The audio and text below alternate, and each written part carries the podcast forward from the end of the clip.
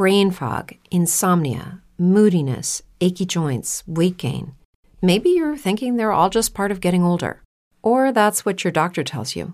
But MIDI Health understands that for women over 40, they can all be connected. Hormonal changes that happen during perimenopause and menopause are at the root of dozens of symptoms women experience, not just hot flashes.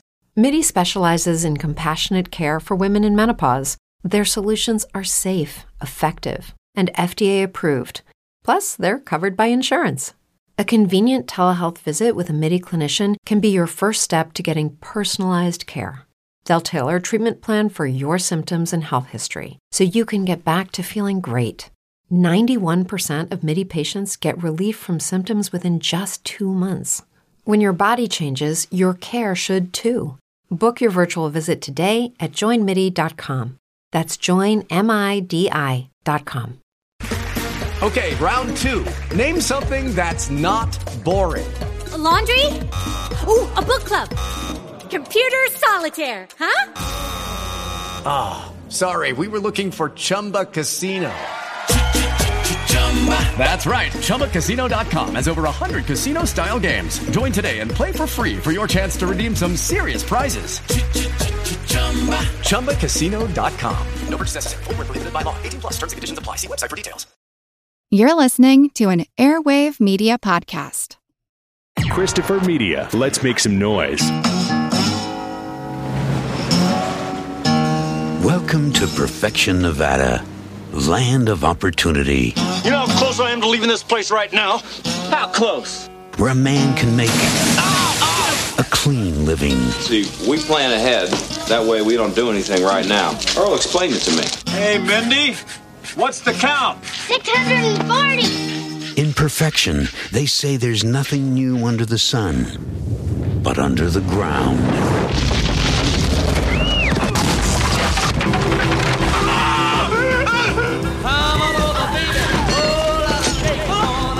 These creatures are absolutely unprecedented.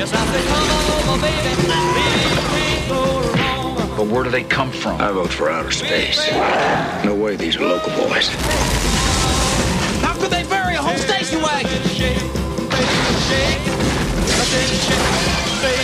Now this valley is just one long smorgasbord.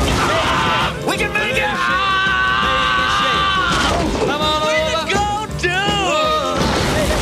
That's how they get you. They're under the ground. What? Damn prairie dog burrow. We arm ourselves. We set perimeters. We stand guard. Kevin Bacon. We could get in People magazine. Fred Ward. People. Hell. National Geographic. Tremors. We decided to leave this place just one damn day too late.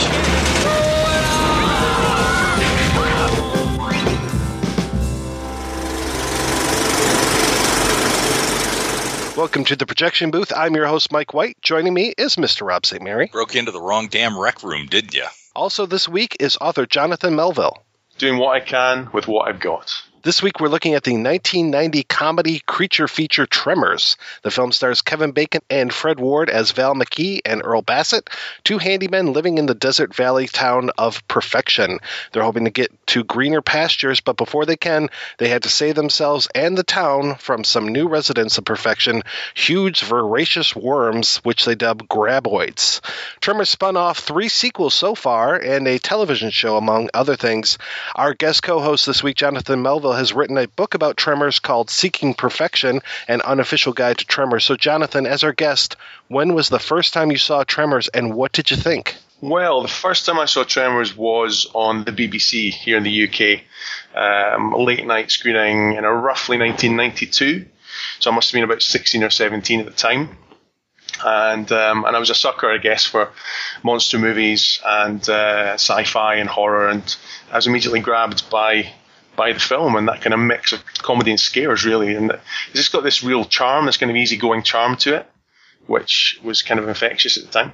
I have to sadly say that I had not seen the whole thing until I watched it for the show. I remember the trailers. I remember seeing that image of the um, the boardwalk kind of thing in front of the general store, kind of moving and certain other images. Eh, but I never sat down to watch the whole film. It was nice to finally get a chance to see it. it I had to say, it's definitely for me, it feels like a throwback. It feels at times like like something that Roger Corman would have done in the fifties. For me, I saw this one. I had just started working at the Star Taylor Theater. Don't look for it; it's not there anymore. I had started working there as an usher, and this was one of the first movies that I went in and did an aisle check on. And an aisle check is going in and basically making sure that there are no hooligans putting their feet on the back of chairs or smoking grass or anything like that, or obstreperous customers, that kind of stuff. And basically, it's just an excuse for you to go stand in the back of the theater and watch a movie. And this one just kind of holds a special place in my heart because of that memory and because of all the times cleaning the theaters and hearing that Reba McEntire song and everything. And this was one of those weird movies where doing aisle checks like that, it took me years before I finally sat down and watched it all from beginning to end. Otherwise, I was watching this in this kind of weird, like Godardian 15 minutes up front, five minutes in the middle, 20 minutes over here to the side kind of thing.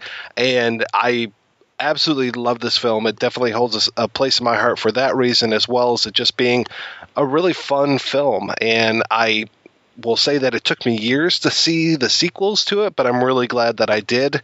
This is a really strong franchise. We've talked about other franchises on the show before, like the Howling franchise, that kind of stuff. This one, it it is much more even keel than some of the other franchises that are out there. I'm sorry you had to watch the Howling. I remember on that show, you just going through, okay, and then number four, uh, uh, five, oh, yeah. uh huh. There has never been a Tremors movie that was originally written for something else and then just they threw in the graboids instead. So that's one of the really strong things about this. It's not like Hellraiser where you just take a script, you throw Pinhead in, and now you have a, a, a Hellraiser film. So they didn't do that for these films, which is great. Pinhead goes to camp? We have such sights to show you. I mean, that is the real beauty, as you say, Mike, of these films. That they're, they're written by the same people all the way through, and that that um, that tone is consistent. I think. Even though it's nice that they're kind of doing the evolution of the creatures. Like each one has a different thing, but I know we'll get into more of the sequels and stuff as we go along. First, let's talk a little bit more about the the film itself. I mean, it is a pretty straightforward monster film. I mean, Rob, you mentioned that it kind of felt like a throwback. I mean, I was reminded a lot of like the Killer Shrews, but a much better Killer Shrews. And I think one of the things that really kind of makes this movie work so well is the use of the special effects. And this being a pre-digital film, there's so many great uses of miniatures and forced perspective and just you know the the way that they made this movie you can just tell that there was a lot of craft even though it wasn't a big budget film by any stretch well yeah you're right um, i mean it was um, about 11 million dollars for the for the first film and these effects i mean when i first thing to say is when i first watched it I didn't realize there were all these miniatures. I probably didn't know much about miniatures and and the different things you could do with effects back then. But um, watching it in recent years, before I started the book, I didn't realize quite what a mix of um, of models and uh, full scale was going on in it. So yeah, it's it's fantastic. It's such a great job, and I think even when you when you start explaining to people which bits were um, hand puppets and which bits were full size, people just don't believe it. Sometimes they're like, no, that's that's definitely a, a full size creature. No, it's not. So no, there's some amazing amazing shots in there. Well, that was one of the things I really liked about your book was pointing out all those things that I did think. I mean, I thought they had, I don't know, 10 full size graboids that they were using in different shots and stuff. And it was just like, oh, no, no, this was a miniature. And no, this was a, a you know, notice that they're never in the same shot at the same time. And it's just really well done filmmaking so that the effects aren't so present that you're just like, oh, God, that looks terrible or how fakey that is. Or, oh, of course they did that with a miniature picture. No, they just integrated all so well. They were just really, really clever with the way that they handled things. Yeah, I mean, they spent a lot of time planning before before they went on location. They spent a lot of time working out who's going to do what.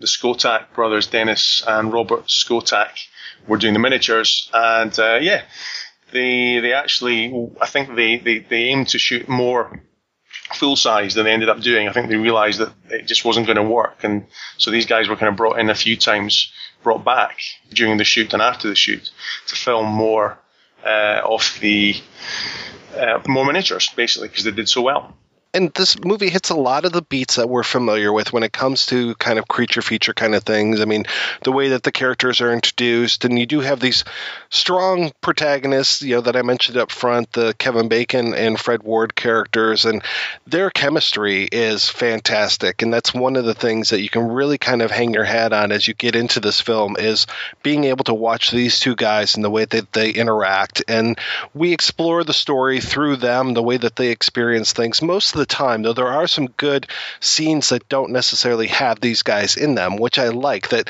I mean, the pacing in this film I think is really well done. It does ha- harken back to that kind of old monster movie kind of thing, but the thing that I like is that it's they can mix the laughs with the scares pretty easy. And I won't say that this is a really frightening film. Like I wouldn't hesitate to show this to you know uh, like a niece or a nephew kind of thing.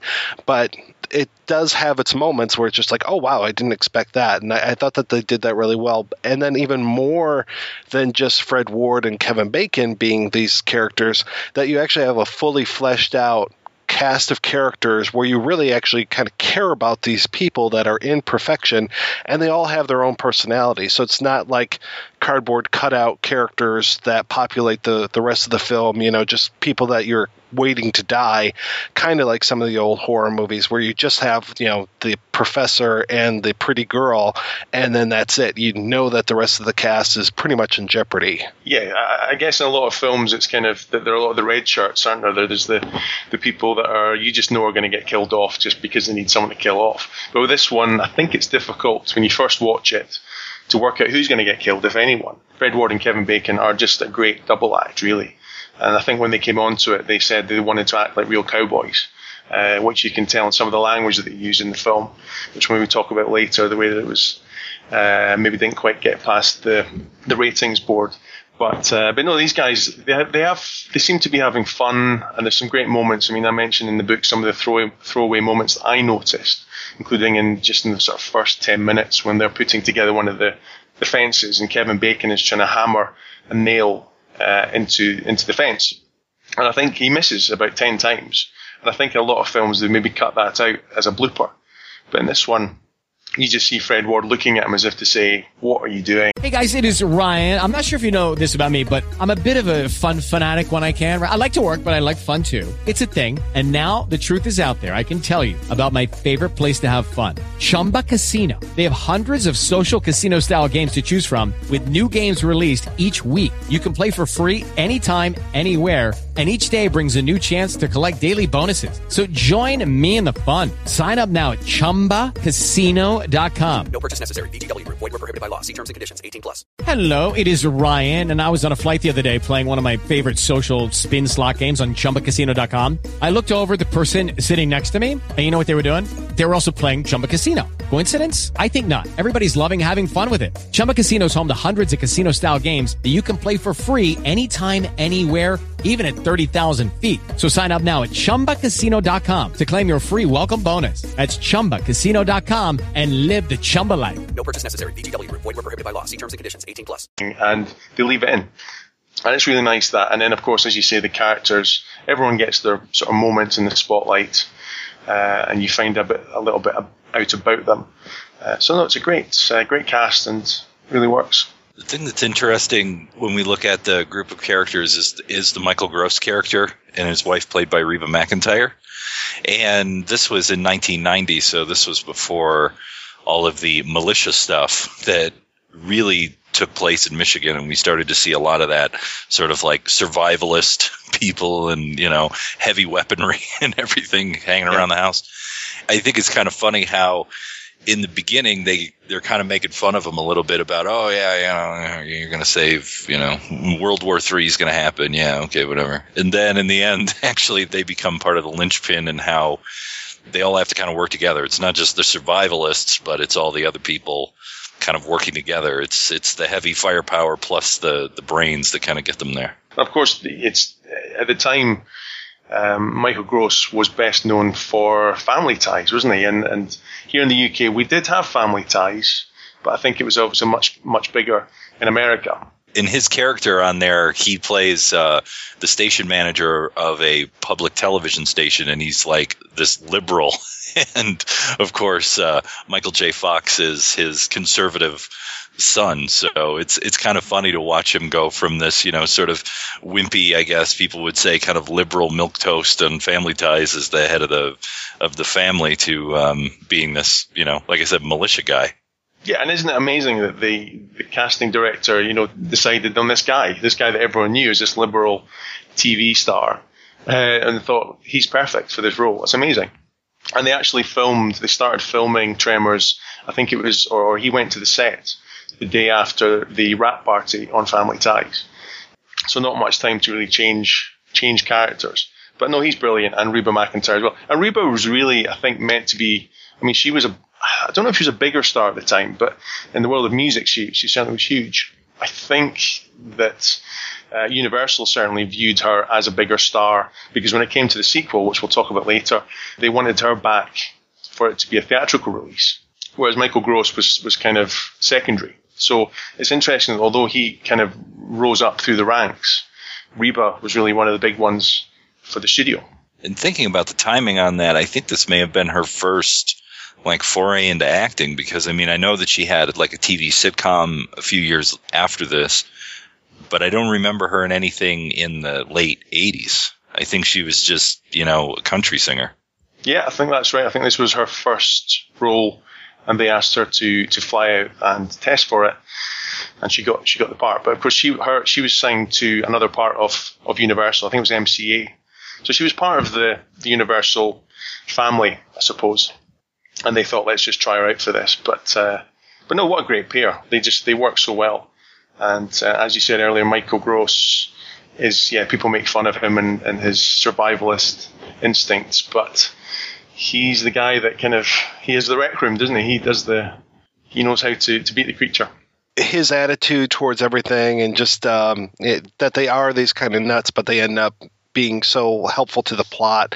I mean, just the the chemistry between all these actors just works so well. I mean, I, am a huge Victor Wong fan, so seeing him show up in this is terrific. Seeing Ariana Richards, who this was what like three years before she was in Jurassic Park, so I guess she was just kind of fated to uh, battle you know big creatures and scream a lot as a kid.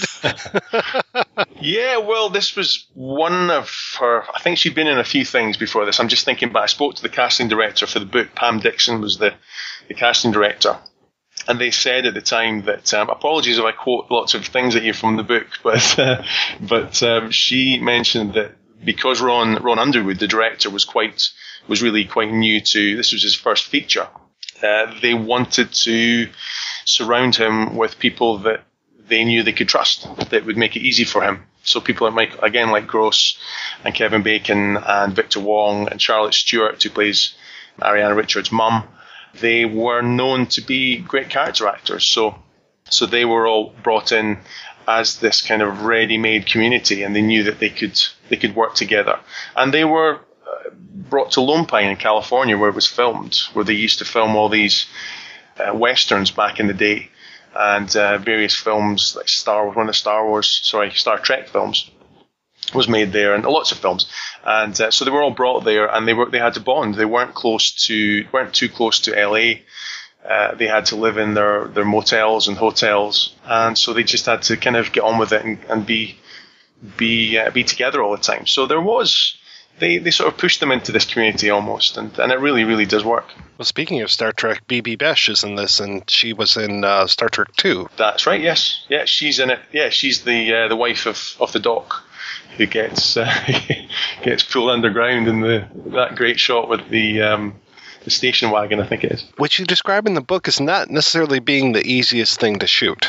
No, that's right. They had the the fake desert. The I think it was vermiculite that they used. And that was kind of meant to be uh, a fake sand that they could pull people through and, and, put into a hole, and you know they could put this this vermiculite into the hole and then pull things under. And uh, but they, they misjudged the strength of the um, of the material, and uh, I, th- I, believe it uh, it kind of hardened as they were trying to carry out this stunt, and so things got stuck in the in the, in the dirt.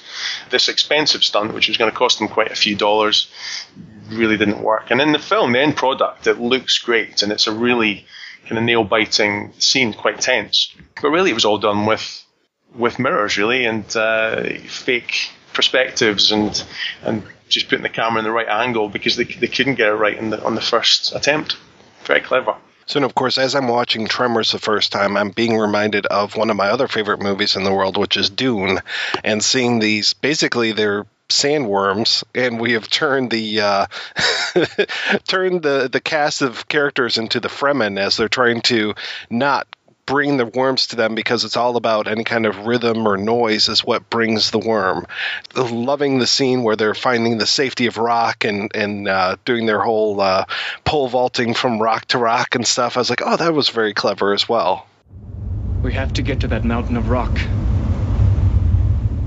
We have entered the time when all will turn against us and seek our lives. It's further than I thought. A worm is sure to come. I'll plant this thumper. That should divert it.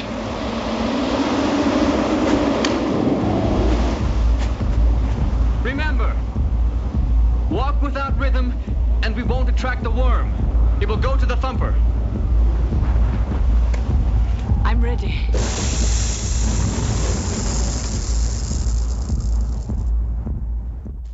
Fake rocks. A lot of those rocks were, were not real, and it's it's a lovely moment because it adds some more humour to it. So it is this, and that, that's the thing which we should maybe just talk about briefly. I suppose what what is Tremors? Is it a comedy? Is it a horror movie? Is it a science fiction movie? Is it a western? What what is it? And I think at the time they didn't really know. And watching it now, it's kind of still hard to work out what it is. But it's not a comedy. Anyway, it's, it's a drama with, with sci-fi and what do you guys think? Is it what is it? I think it's a good mix. I mean, for me, I've always enjoyed sort of like cross genre. You know, I like things that that have a good mix, and for me, I thought it was a good mix of all of it in that way, and that's what made it entertaining. Because I think if it was too serious, the thing would kind of collapse under its own weight, kind of like like I said, the 1950s uh, sci-fi films that I sort of feel that maybe it's uh, sort of a um, stepchild of. I think the fact that it does have a good mix makes it watchable and, and quotable.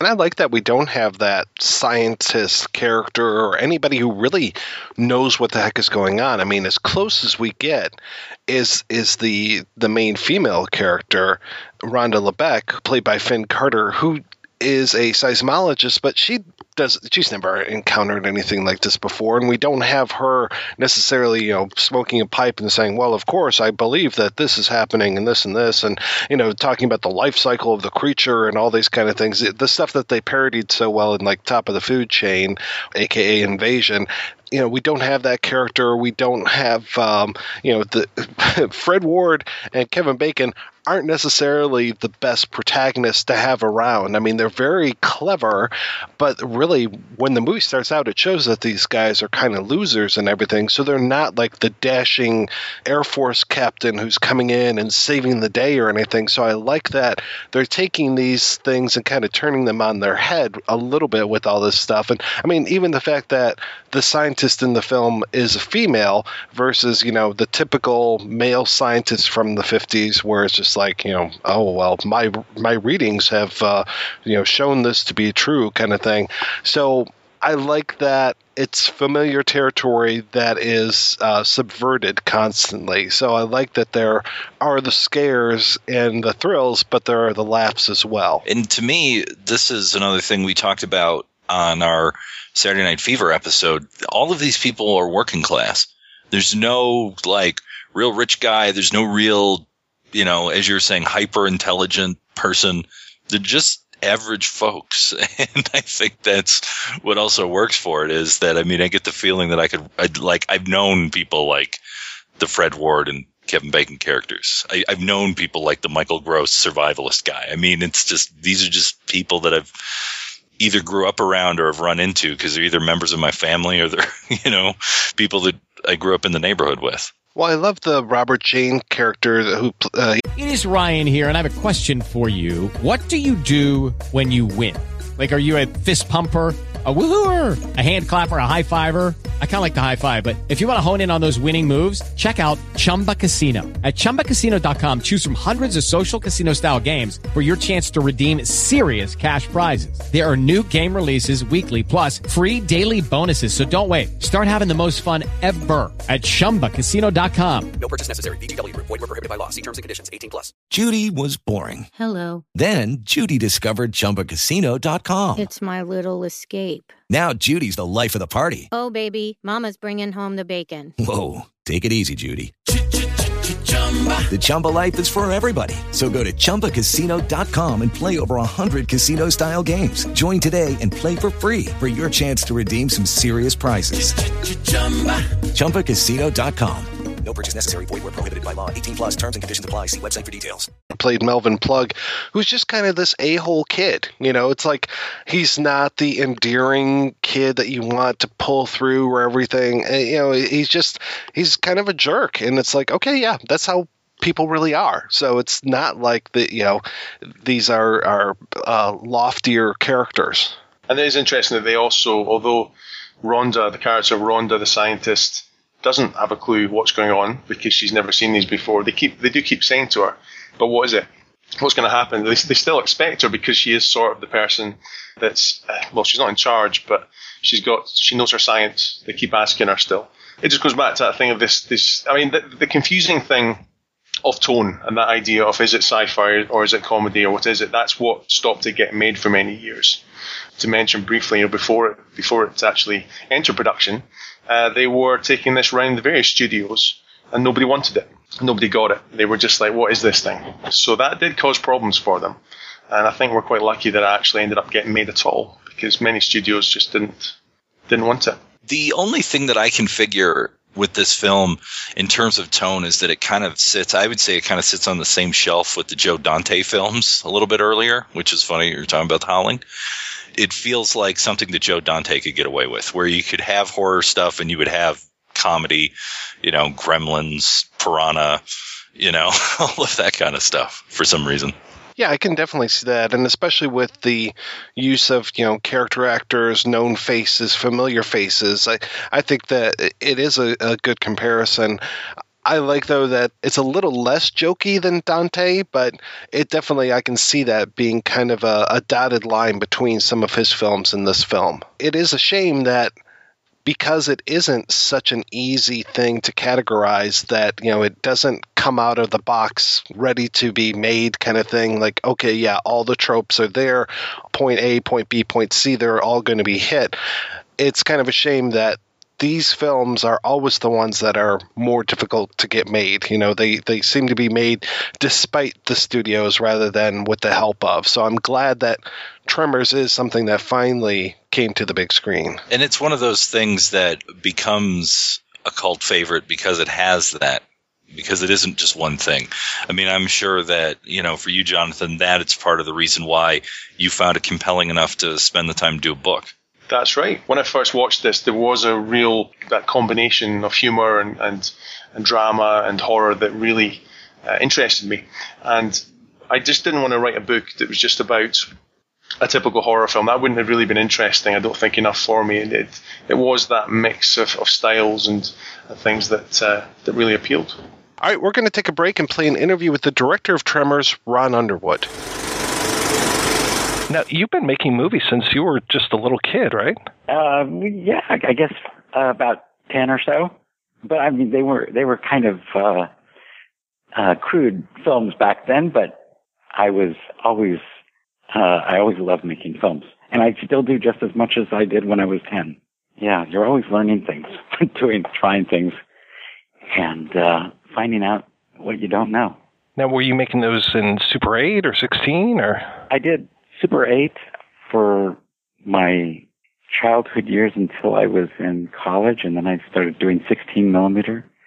And I kept doing 16 millimeter films for quite a long time. I did short films after I got out of school, and they were all in 16 millimeter. And uh, so I did a lot of shorts, and and even my first television things were all for in 16, 16 millimeter when you were making these, what kind of movies were they? What kind of inspired you when you were a kid? I was interested in trying tricks with my camera, and I would do animated films animating my parents around the yard, or uh, you know, stop frame animation, and something that I have always loved. And as I was getting older, like when I was in high school, I would take on subjects that interested me. I did a film called Did Anyone Ask the Cow about our consumption of meat. And then I did a film, I think that at the same time in high school about uh, pollution and ecology. I did a film about religion and what it was all about. So I, I was actually tackling some things when I was in high school that were kind of serious. And, and one of the things, one of the experiences that really led me to want to be a professional filmmaker was um, I was an exchange student in Sri Lanka, and I, I took my eight millimeter camera with me and had some amazing experiences in different places around the country. One was Hindu pilgrimages, a pilgrimage at Katragama, which is in the jungle, and people go actually from different faiths. It, I had Buddhists there as well, and Muslims, I believe, too, but it was primarily a Hindu pilgrimage, and they would prove their faith and their religion by doing incredible things that they vowed to do there, like being pierced with meat hooks in the skin of their back and hanging for for the day, or stripping down naked and rolling around a temple in uh, until they were bleeding. I mean, just incredible things that I was amazed at, and it just I was um, blown away by what people would do to prove their faith and how how faith was so important to them. And then when I got back to the States as part of my uh, exchange student service, went around and showed the film to people and people were just so blown away by it. And I, it sort of moved me and made me want to become a filmmaker. And also the experience of being in Sri Lanka and seeing um, movies like there was a John Wayne film playing, and people would be sitting in these this barely what what was barely a theater, just these very hot rooms with a screen, watching this John Wayne movie, just totally enthralled in it, and I just it really opened me up to the the importance of cinema and and what what cinema could do for crossing cultural bounds, so boundaries. So it was uh, that was quite an experience. So you've been kind of on this trajectory since you were 10 years old. That's kind of amazing. yeah, I guess so. How did you get into doing the ABC weekend specials? Because of my experience with stop motion and Steve Wilson, Brent Maddock, and my and I all met in film school at USC. Steve was uh, an amazing stop motion filmmaker from way back when he was a kid. And so we joined up um, after school and started doing educational films using stop motion. Brent and Steve often wrote the films. Uh, sometimes Steve would do the animation. We did one film that was um, about how to write a term paper that actually uh, was was set in the future. And Brent and Steve wrote the script. Steve did the animation of the robot. This girl had uh, a teenage girl had a a robot at home, and she thought she would get him to write her term paper when it was assigned to her. And the robot was rather cunning and she didn't see that he was actually getting her to write her own term paper and teaching her how to do it at the same time. And when we finished it, we were just saying that this robot character would make such a great character in a feature film. And so Brent and Steve started working on a, a script that ultimately became Short Circuit. And it was, it came out of doing that educational film. And we did lots of um, educational films using uh, dimensional animation, stop motion. Uh, a, another one we did was about the reference section of the library, and books came to life and trapped the, this kid in the library overnight and and scared him to death. When they were getting ready to do the mouse and the motorcycle, uh, I think Steve Wilson had been working with John Matthews, the animator, and and he introduced me to him, and and so we uh, uh, I got involved with uh, Mouse and the Motorcycle, which was a really wonderful experience because it was a book that I was very familiar with, and Beverly Cleary was an author who who um, my kids were reading and everything, so we were very uh, excited about being involved in that. And that making that film sort of gave some credibility to me as a filmmaker for Hollywood because before that they just couldn't see how these short films really related. But that film was uh, got a Peabody Award and was nominated for an Emmy, so it it sort of opened up a a whole another avenue for me in terms of filmmaking. Now, was Runaway what Ralph? Was that the sequel to it? Yes. Okay. Yeah, and uh, and I did that one too, and that was that was a lot of fun. Same character of Ralph the Mouse, getting into trouble different ways. So, how do you go from that to Tremors? well, let's see. There, it was a long process. I think Mouse and the Motorcycle, I think, was probably about 1985. Lucky Land Casino asking people what's the weirdest place you've gotten lucky? Lucky? In line at the deli, I guess? Aha, in my dentist's office. More than once, actually. Do I have to say? Yes, you do. In the car before my kids' PTA meeting. Really? Yes. Excuse me, what's the weirdest place you've gotten lucky? I never win and tell. Well, there you have it. You can get lucky anywhere playing at LuckyLandSlots.com. Play for free right now. Are you feeling lucky? No purchase necessary. Void where prohibited by law. 18 plus. Terms and conditions apply. See website for details. It is Ryan here, and I have a question for you. What do you do when you win? Like, are you a fist pumper?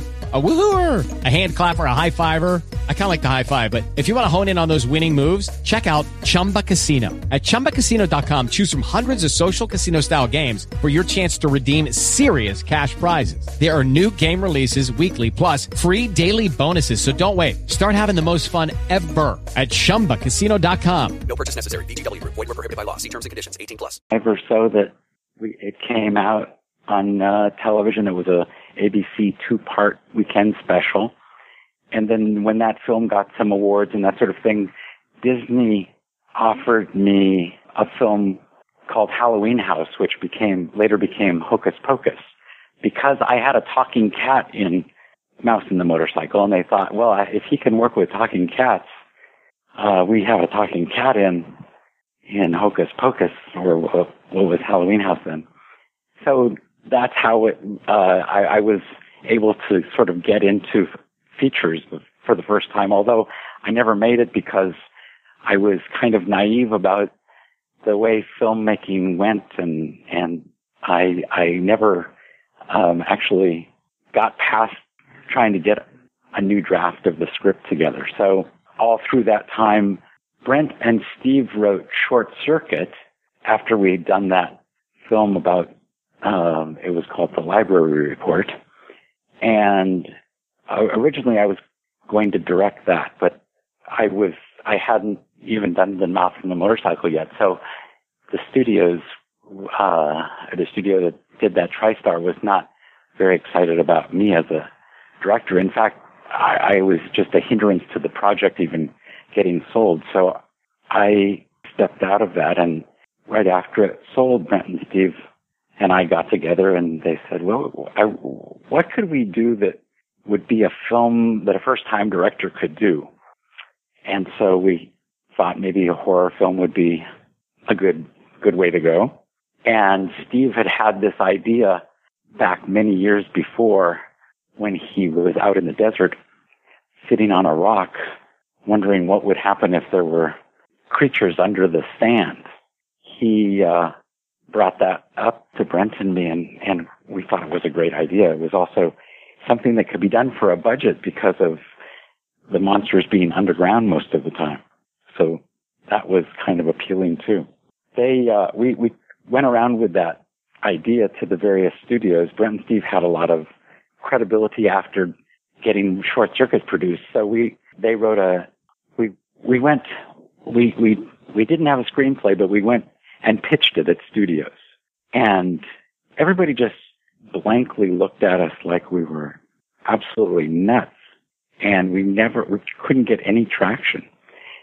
So we just couldn't even, I, we just couldn't get anybody's interest at all. They thought that it was such a ridiculous idea. So it seemed that it would never get um, made unless there was a screenplay first, at least. So it, it took um, a number of years. It was about five years before we got the green light to do the film. And we were working on it off and on all through those years. Finally, when the screenplay went out, almost immediately, overnight, it was Universal expressed interest and it became a reality. It's not too shabby. Universal biting right off the bat. Yeah, they and they wanted to. They made it as a uh, what was kind of a common thing back then for low budget films was as a negative pickup deal. So they didn't. They weren't. They had. Um, they made it, but they also were making it kind of uh, under the radar a little bit. So it was. Uh, it was definitely one of their low budget films. Uh, how similar was the screenplay to what ended up on screen? It was very similar. The, I mean, the tone was very much captured in the screenplay, which was kind of unusual. Um, certainly for horror films at the time, the horror films didn't have a lot of comedy in them at the time, and so it was it was very unusual, and it was very strongly character based, which was what I loved about it so much and and made it unique and I think hold up over time. I really the only differences between the screenplay and the movie are some things that we had to cut out because of budget problems.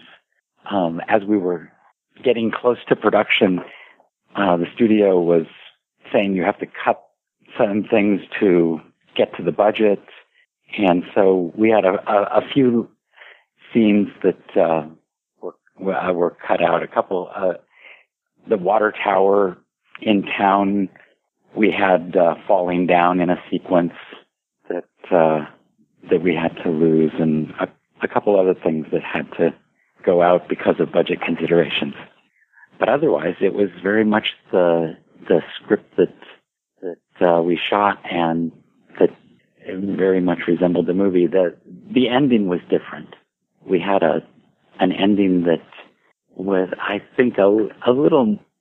Um, uh, for me, for all of us, we we thought it was a, a little smarter, but um, it was because of an incredible preview we had with an audience where the audience chanted through the end of the movie uh, as Val and Rhonda were talking.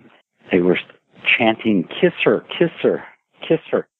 And so when the lights came up and we uh, had a discussion with the studio executives, uh, the studio said, they will go mental if we have him kiss her at the end. So I don't think that the audience ever liked it anymore when he kissed her, but but that's what uh, they insisted on doing for the end of the film. In the original ending, Val and Earl drive out of town. They finally have made it out of perfection and are on their way to Bixby. And Val's going to light a cigarette, and he asks Earl for for it because he doesn't have the cigarette lighter, and he thinks Earl must have. And then they realize that Rhonda still has it. And uh, Kevin Bacon says, "Damn, that was a good lighter," and he does a U-turn, and that's the that's the end of the film, that as written and as as we shot. But the studio thought that it would be more fun for him to kiss her at the end and imply that they were off together. Was there ever an explanation for where the graboids came from? Not in the script. This was also another thing that uh, some of the executives uh, at at the studio really wanted us to have an explanation, and we thought part of the fun was that it was unknowable in this time period. What you know, in this short time that the characters had with this problem, you really wouldn't know, and that that was part of the fun that everybody had their own theory and nobody knew. But when after that preview and and the preview went extremely well, but the studio said, "Well, let's have uh, Val kiss Rhonda at the end, and let's explain how these uh, graboids came to be." So we we shot a sequence that um, was that was to open the film, where an earthquake happens out in the middle of the desert, and it, rele- it releases these graboids. And in the sequence that we shot in additional photography, we had a coyote get eaten by a graboid after the earthquake happens. And it was really kind of a fascinating study in perception, audience perception, because after that sequence was added to the beginning, the audience felt that we were cruel to animals throughout the film. And all throughout, I mean, the horses, they just couldn't stand what we did to the horses and to, you know, they just, they were um, so upset, but it was all set off by this opening scene because the audience never had a problem with it before, how we dealt with animals. So, so it was interesting after starting the film with a coyote being eaten, they, it changed the perception of the audience. And the studio dropped the whole notion of explaining where they came from, which we were very happy about. The, they, they actually, I think, as I recall, it was um, the studio was being sold to uh, the Japanese company Mitsush- uh, Mitsushita, and uh, and it was because of that and how popular earthquakes are in Japan that they thought that it would help the film in Jap- Japan and and make the new owners really like the film. I think that's sort of part of why that whole thing came about. How did the cast come about? I've always loved the cast for this film. We were just really blessed with people being interested, and it was really be, as a result of Brent and Steve's script, which was had very good characters, especially for a horror film at the time.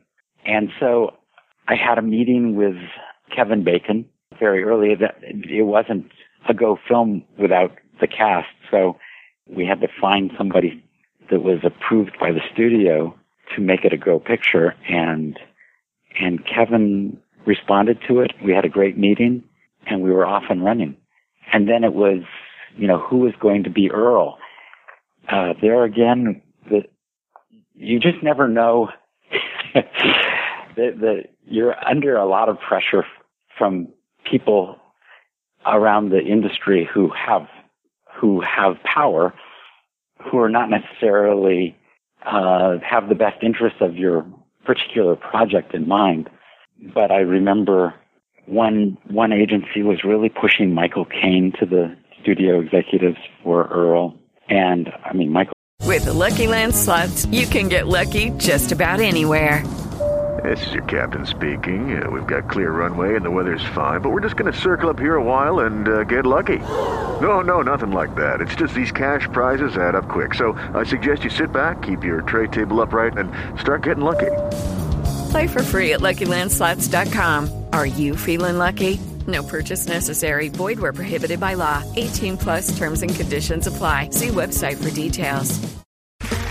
Okay, round two. Name something that's not boring. A laundry? Ooh, a book club. Computer solitaire, huh? Ah, oh, sorry. We were looking for Chumba Casino. That's right. ChumbaCasino.com has over 100 casino style games. Join today and play for free for your chance to redeem some serious prizes. ChumbaCasino.com. No purchase necessary. Void where prohibited by law. 18 plus terms and conditions apply. See website for details. Caine is a great actor, but wow, it would be just such an unusual film to have Michael Caine be out in the desert. And then James Garner. The studio really wanted James Garner for this. And I mean, I like James Garner too. I mean, these are great actors that were being suggested. It just didn't really feel like what we were thinking for the film. And then later we found out James Garner was suing the studio over residuals or royalties for Rockford Files, and they were trying to help smooth that over. There's always some unusual things going on behind the scenes that are not necessarily best, best for the film. But um, we sent it to we, Fred Ward had been in some wonderful films around that time, and he had been in a Universal film recently too, so they they liked him, and we sent the script to him, and he responded immediately. Finn Carter was very much not the kind of leading lady that the studio really wanted. Um, they wanted a more traditional leading lady, but they they relented, and we thought that she was great for the role. But to have her, we had to have somebody. We sort of said we would get somebody with a very high TVQ so that they could sell it to television more easily if we could have Finn Carter for that part. And so uh, we saw people who had been doing a lot of television, and Michael Gross was somebody who came in. And Michael, I I just I didn't see how he could ever be the right person for the role because of the thing that I knew him from with Family Ties, and it just seems so different. But he came in my office and read and jumped up on my desk, for, and I believe there were graboids under the floor. I mean, he made it totally credible, and I I just was blown away. So we, we and we were we were so lucky to have him. He just was amazing for the role. And then Reba was a huge MCA star, which was a Universal Universal's company. She had been interested in getting into films. She hadn't done a uh, acted in a film yet, although she had been in her videos. And I was I was very reluctant about her just because I, as a first time feature filmmaker, I didn't I I wanted actors who were you know really good actors, and so she flew herself out to read for the part and was incredible. She was just she just uh, once again blew us away. We were so lucky to get her because she brought an earthiness and and reality to the role. She was so comfortable with guns and everything just because of her upbringing with her dad and everything. So uh, she was great for the role. Yeah, I had a hard time believing that that was her first acting role. Yeah, she was just amazing, and it led to a huge uh, acting career, of course. So I mean, she she's the real deal. And then we just had uh, some wonderful actors like uh, Tony Gennaro and Charlotte Stewart and and Robert Jayne and uh, Ariana Richards and Richard Marcus and Victor Wong and I we, just, we were Conrad Bachmann, Bibi Besch. We had just an amazing group of actors. Yeah, I've always been a big Victor Wong fan. Yeah, he's great. He was really, he really was totally into it, as all of them were. They were, and that's what really made the film work was that they all totally committed to this outrageous idea and made you believe that these creatures existed. And that's the best special effect you can get is an actor's commitment because that makes you believe it. The chemistry between Ward and Bacon is just amazing. I'm blown away by how much they connected with one another, with with their roles. I mean, it really that chemistry.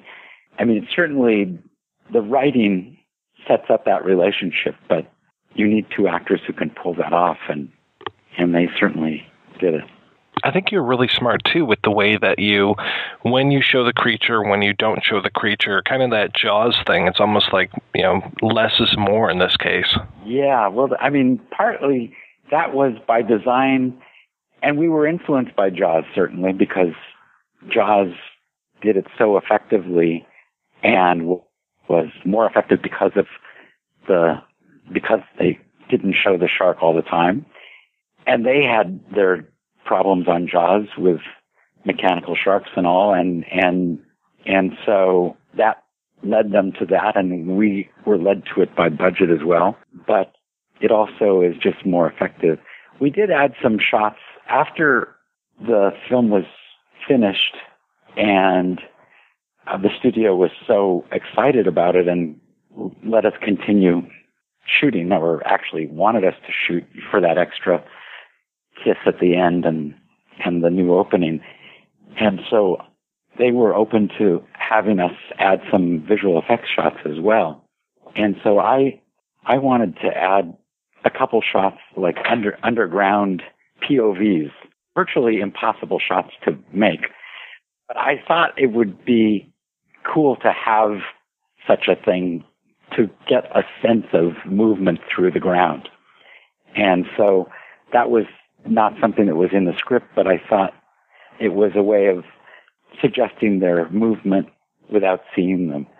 And even the pass-bys that we did underground with uh, the creature moving past the camera was a, was an added were added shots that we uh, decided to do after Universal said, um, "Would you like to do some more?" So those those shots I think helped create the sense of of these creatures underground too. This fellow Gene Warren, who had worked on uh, some of the Cameron films with Gale Anne Hurd, was an effects person that we went to who, for uh, showing the point of view through the ground, and I, I thought was just kind of brilliant in in the way he did this with by putting the camera in a, a, a cylindrical tube that was clear and then just dropping dirt at the camera. And you really got the sense of the camera moving underground through the, through the dirt. And the Skotak brothers, who were uh, our miniature guys, who did the miniatures, who had also done The Abyss and Terminator, uh, they were great to work with, and uh, I've worked with them since then too. They're just they're they're amazing at doing miniature filmmaking. They did a number a number of those shots of the creature's movement, uh, breaking the surface, breaking into the uh, base Bert's basement. Yeah, I always thought it was a very effective use of when you're using miniatures versus actually having to have the the full creature there. Yeah, we, yeah, the full creature. I mean, it was great for scale and and being able to show characters next to it and stuff. But boy, talk about a a crazy thing to try to actually get this kind of thirty foot scaled worm to crash out of the ground. That was nuts. Why do you think it became the phenomenon that it did? I mean, this movie has spawned what three sequels and a TV show. I think that probably more than anything, it's because of the characters and the this wacky concept that um, it's like sh- sharks on land, and so I think it's something that's sort of in our DNA for sort of a, a, scary idea.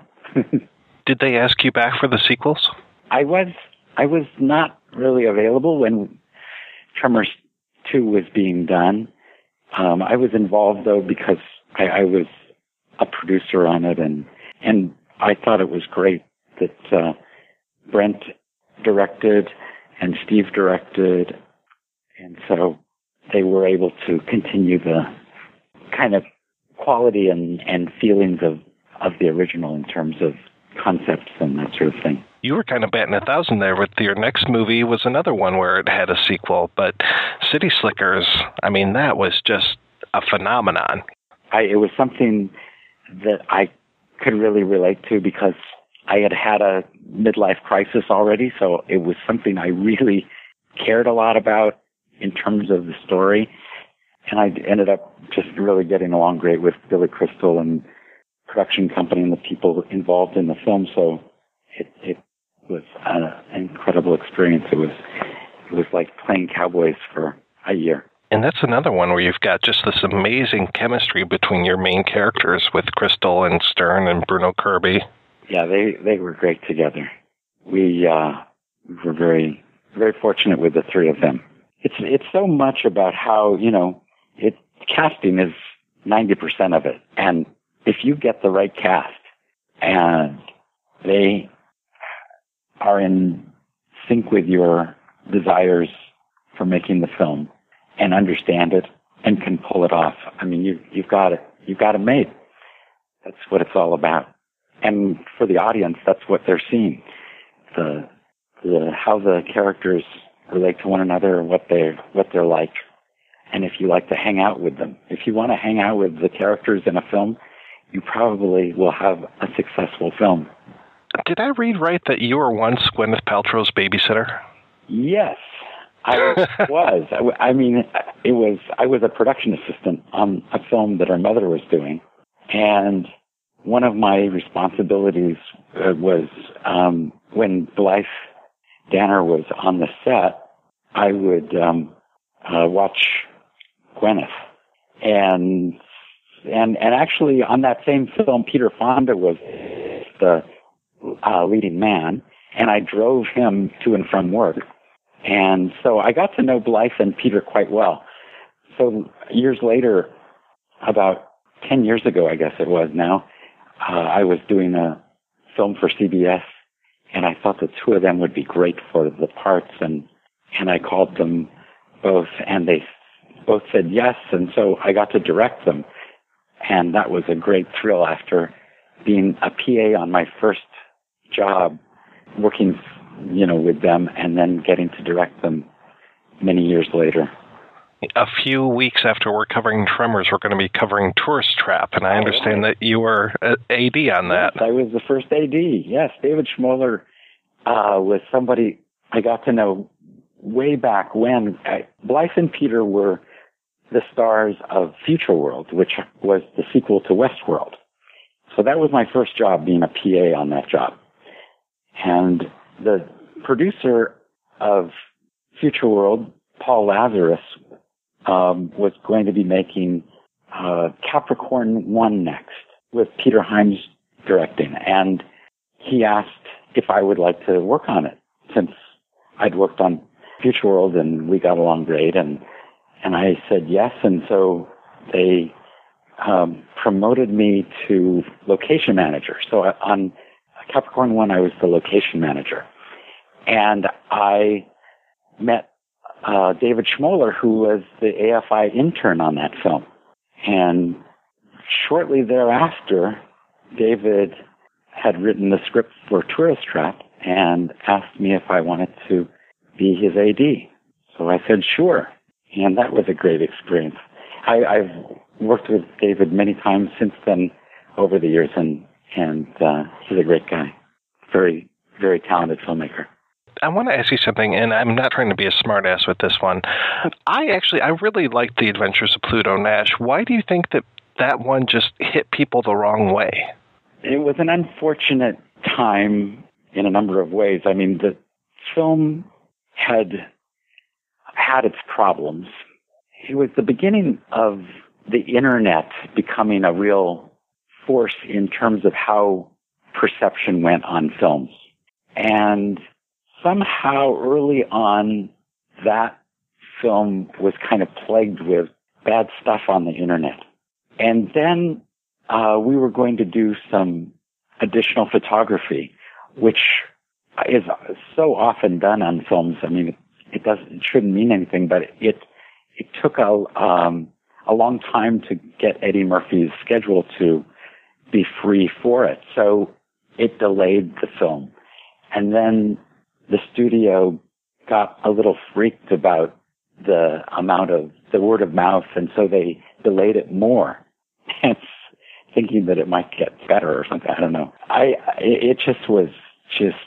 I mean, by the time it came out, it had no chance, and uh, the studio really didn't promote it much, and they felt that it would not do well, and and uh, and they were they got what they predicted. It was kind of a painful experience, and I, I it was so long in the making. For me, I was on it for four years. Oh wow! So, I mean, by the time I got off of that film, if I had just done Lawrence of Arabia, I had been excited to go back into another film right away. But it was a very grueling experience doing that for four years and with a lot of just negative perception through a lot of it. So when I finished that film, I just wanted to do something very different. And I took a Showtime film even before it came out called Stealing Sinatra about the kidnapping of Frank Sinatra Jr. It was my first thing since doing children's television for television. And I really enjoyed doing it. And it was with William H. Macy and David Arquette and, and, uh, we had a great time making it. And I, I thought maybe, maybe I should do something more on television because I really have enjoyed this. And it was, it was just a pleasant experience after the whole Pluto Nash ordeal. And so I did, um, uh, Andy Breckman, I had known from, uh, features that I'd worked on and he had just, uh, developed Monk and, uh, that was a series on the air and I, I, uh, did a couple of those and really enjoyed doing that. And I had never, I didn't really know what doing television would be like before that. I'd heard that, you know, directing television was not that satisfying because the actors all knew their characters so well. And, but I found Tony Shalhoub was just incredible to work with and wanted a lot of input and wanted to, a freshness that a new director would bring.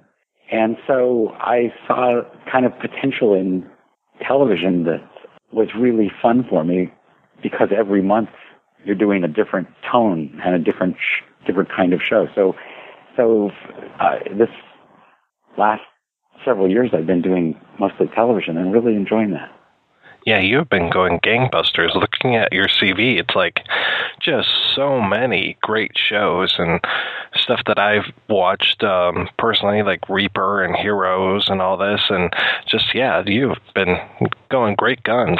Yeah, I, I've really enjoyed it. And it's it's been a, a fun change for me because it's just totally different kind of pace and a different kind of energy you need to bring to it.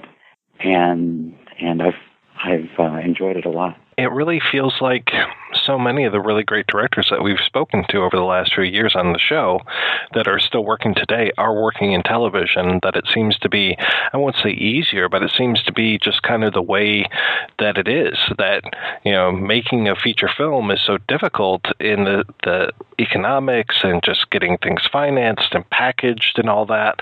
That, I mean, you know, John Dahl, Keith Gordon, so many great filmmakers are doing television work now. Yeah, well, it's it's it's a great time in television just because there's wonderful writing going on in television, and right now features are extremely hard to get off the ground, or and and there are some great features being made, but for the most part, the studios don't are are wanting to only make these huge, huge international films, and I understand the thinking, but it's it's uh it's crazy. It's not, it's not really what I want to do.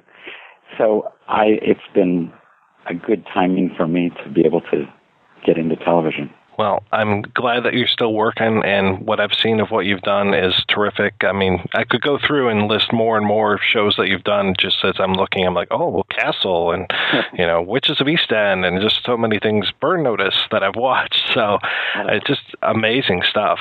Yeah, it's it's a it's a great time for television. There's a lot of diversity, and and with the, these new companies like Netflix and Amazon getting into it, I mean, it's just more and more quality product being made.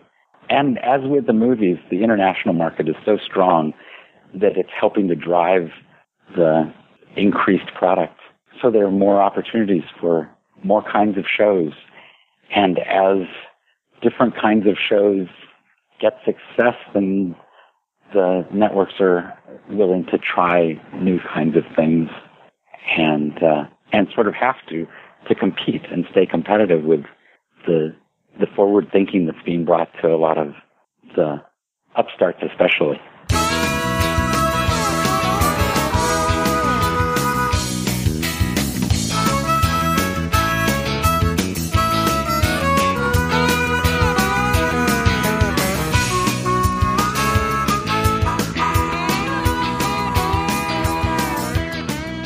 Welcome back. Thanks to Mr. Underwood for taking the time to talk to us. And we're talking about Tremors in not just, you know, one film and done. No, there were uh, several sequels and direct to video sequels. And sometimes when I hear direct to video, it kind of scares me, guys. But um, you guys have watched the sequels. What do you think of those sequels? Well, I finally watched the sequels. I know Jonathan's seen them uh, before I did, but I finally sat down and watched Tremors 2, 3, and 4 and some of the television episodes just recently. And I was really impressed. I really liked a lot of the stuff that was going on. I like that each one of the movies kind of is a step in the evolution of the creatures as well as the film series themselves two and three are sequels. The fourth one is a prequel, which is also a nice way to do it. I mean, we're we're kind of getting used to that as far as you know. Oh well, from Dusk Till Dawn 2 is going to be a sequel, 3 will be a prequel, that kind of stuff. But I like the way that they handled it when they did this, especially that rather than, I mean, because we have Fred Ward in the second movie, so that's a nice tie from one to the other. And we have this whole running joke of the other guy, aka Kevin Bacon. But really, it's Michael Gross. Unexpectedly, this becomes Michael Gross's movie series. Hello, it is Ryan, and we could all use an extra bright spot in our day, couldn't we? Just to make up for things like sitting in traffic, doing the dishes, counting your steps, you know, all the mundane stuff. That is why I'm such a big fan of Chumba Casino. Chumba Casino has all your favorite social casino style games that you can play for free anytime, anywhere with daily bonuses. That should brighten your day a little. Actually, a lot. So sign up now at chumbacasino.com. That's ChumbaCasino.com. No purchase necessary. VGW. Void were prohibited by law. See terms and conditions. 18 plus. With the Lucky Land slots, you can get lucky just about anywhere. This is your captain speaking. Uh, we've got clear runway and the weather's fine, but we're just going to circle up here a while and uh, get lucky. No, no, nothing like that. It's just these cash prizes add up quick. So I suggest you sit back, keep your tray table upright, and start getting lucky. Play for free at LuckyLandSlots.com. Are you feeling lucky? No purchase necessary. Void where prohibited by law. 18 plus terms and conditions apply. See website for details. And it's like, I really did not expect that. When I started watching these, I was so excited when Michael Gross came back to the second one. And then when I put on three, it is a Michael Gross film. And four is a Michael Gross film. It's just like, wow, I didn't realize this guy had the chops, you know, because I did grow up with him being, you know, Mr. Keaton and everything the only other thing that I really remembered him from was Cool as Ice, you know, one of the best movies ever made. But then seeing him in this, it's like, oh wow, th- this guy can really carry a film, and he's a very compelling character. And I like that in four as a prequel, he's not playing the same Burt Gummer character. He's playing, in, you know, his his ancestor, and he's a totally different character. And I really appreciate seeing how he's able to take what he's done in the the previous films and you know subvert his own character by making himself really kind of a dick. But uh, Jonathan, uh, what did you think of the sequels? Did you see them as these were coming out, and uh, were you impressed at the time? Because you probably saw them much closer to the release dates than I did. Yeah, I think I did. I mean, when the first sequel came out, uh, this was before. I think it was about 1996 that the first uh, sequel came out. I should know this for for, for definite because I, I have written the book, but uh, I think it was 1996, and I was in Canada at the time on holiday and um, I just remember going with my cousins to the local video store when they still had video stores and getting the VHS and seeing it there and being amazed because there was no internet to really tell me about it. Or at least it was in its infancy at the time, the internet. And uh, so taking it home, watching it in the basement with my cousins and their friends, and just thinking, this is great fun. And it was it was a real surprise because I'm, I'm with you, Rob, and, and the fact that direct to video sequels don't really appeal. Or sometimes they do, but you know they're not really going to be that good. Whereas with Tremors, they really put the effort in just to, to, drop in a little bit more about the, the, history of this film, Tremors 2, originally it was going to be a big screen uh, sequel. That's what Universal wanted. And as I mentioned, they wanted to bring back Reba and bring back Kevin Bacon. They couldn't get them. So Universal said, forget it, we won't do this. And then this new division of Universal Home Entertainment came along. They were making sequels to Darkman, if anyone remembers that. And uh, they thought, let's try out Tremors. They looked at the, the spreadsheets, they saw that it was selling well on video because the first film just didn't do very well at cinema. And, um, and thought, right, how can we how can we bring this to the small screen? So they revisited the original script. The original script, the original Tremors 2 saw Kevin Bacon, so Val and Earl working on their ostrich farm. Um, Val had split up from Rhonda. They were called to go to Australia where the graboids were were attacking people. And so for the, the direct to video one, they decided to just just shrink things down a little bit. Um, Kevin didn't come back, so they brought in um, Chris Gartin as his his uh, as Grady, the new sidekick for Earl. And, and, as I said, it's just a great fun film. And uh, and I think when Michael Gross pops up in it, it just it, it, kicks into gear even more. You know, it's like it, it kind of there's a few different um, gears almost in this film, and I think Michael Gross really just uh, just takes up a notch. I mean, I was really honestly surprised when this became kind of the evolution of the graboids. We go from the the graboid worm as we know it into these little like walking creatures. It's it's almost reminds me of like the Chinese vampire films a little bit as far as like each movie reveals a different step or a different thing that they're can do or immune to these kind of things. These guys, they're very attracted to body heat, so that it becomes not only noise that we have to worry about, but it's more the body heat kind of stuff. And you know, so we're we're putting these characters through more paces, giving them more challenges to do. There's a lot of great stuff in here, a lot of great set pieces. I have to say, I was a little turned off at times because this was the first Tremors film to use computer generated stuff, and I talked about how much I love the special effects in the first film.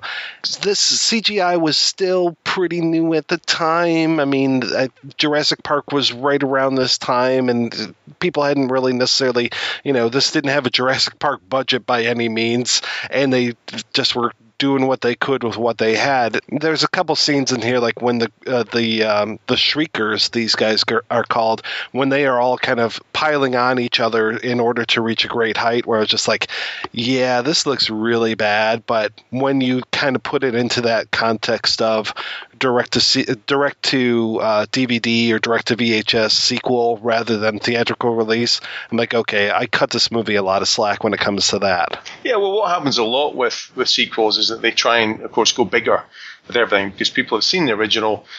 And what else can you do but make it bigger and, and hopefully better? But with this film, they went smaller, which I think is, is really nice. Uh, with these smaller shriekers, there's a really nice moment into when uh, Earl and Grady are standing uh, outside the, um, I think it's the oil place, and they're waiting on this creature to come around the corner, and they're looking up, and they expect it to be. They kind of play on it. The, you know, the writers and the director plays on this on this idea that's going to be bigger, and it comes around the corner. It's this little tiny little shrieker thing, and uh, and even the audience are like, oh, really? And then of course, fifty more of them come around the corner. But yeah, the effects are they're not great when it comes to the, the CGI stuff. They were still trying hard. They were trying to do a mixture of of, uh, of practical and CGI, and and, uh, and I did actually the, the puppeteers in the book who who had to wear that Shrieker costume. So there were guys in the heat of the of the, uh, the Californian desert um, suffering, so that we could we could see these these Shriekers, and then it was kind of let down a little bit by the early CGI effects. I have to say I really liked Grady in this. I really I didn't think that I would like him that much. And when they kind of introduce him and it's just like, "Oh, we don't have Kevin Bacon, so we're going to have this other dude." And I was expecting almost like a cousin Oliver, you know, kind of an annoying person that would be there and like a hanger on and stuff. By the end of the movie, I really cared about this character, and I was really glad to see his interaction with Fred Ward and everything. And I thought that, again, there was some good chemistry. It wasn't the same chemistry that he had with Kevin Bacon, of course, but it really worked. I thought that this was good. I would have been absolutely fine had we carried on the franchise with these two guys and Michael Gross. And as it was, we lost Ward and and um, Grady in the next film, but Gross was still there. And as the title of the sequel says, it was a return to perfection because the second one takes place takes place in is it South America? The same, yes, it is. Yeah, yeah. Takes place in South America. Third one, we go back to the town of perfection, so we see some more familiar faces. Victor Wong, by this time, I believe he had passed away, so instead we have his niece, who is a great character. Again, we we see um, Mr. Genaro as as uh, Miguel uh, coming back and everything, and so I was just like, yeah, okay, this is uh, Melvin um, uh, is has returned as well. So we get these familiar faces and everything. There's a lot of, of um, connection going on. And again, there's connection as far as who's directing these films. You mentioned this earlier, Jonathan, as far as this isn't, you know, being picked up by a stranger. Two, three, four. These aren't movies that are being done by people that we don't necessarily know. We we have um, Steve Wilson, one of the co-writers of the first movie, is um, now directing the second movie. Brent Maddock, who had co-written the movies, he's doing the third movie. The fourth one, Wilson takes back again. So it's it's that same family, and even beyond those guys, it was a lot of behind the scenes people that are returning. So we have this continuity with all these sequels. It wasn't like somebody else coming in and just being like, oh, I really like the Tremors franchise. I think I'll try my hand at one. Or I got assigned this by the studio and now I have to make this stupid sequel to a movie I've never seen. You know, if, if there very much was that continuity. Kind of reminds me of when we did Starship Troopers and the second one is sort of disembodied from the from the rest. And then the third one's great because you know uh, you have the return of the screenwriter Ed Neumeier who directs it. So it was just such a what the hell happened number two. Yeah, I, and I think it could have gone badly wrong because from what I understand, I don't know all the the contractual um, things that went on behind the scenes, but Universal basically said to to Wilson, Wilson and Maddock, do you, do you want, you know, we'd like you to come back and do these, but if you don't, then we will get other people to do them. That's kind of the way it went. So the fact that they did come back uh, is a little bit of a miracle, a minor miracle, I think, in the world of films. But they wanted to see through their creations. They were told by their agent at the time, don't don't do sequels. You know, this is not good good writers because these guys had done, of course, Short Circuit back in the in the early '80s, and that was a huge film that put them in the front of Variety, and they were they were big writers and they worked for Spielberg and things, so they could have done other things. The budgets were smaller with these sequels, of course, and that is a problem. I mean, that that we're talking about the CGI.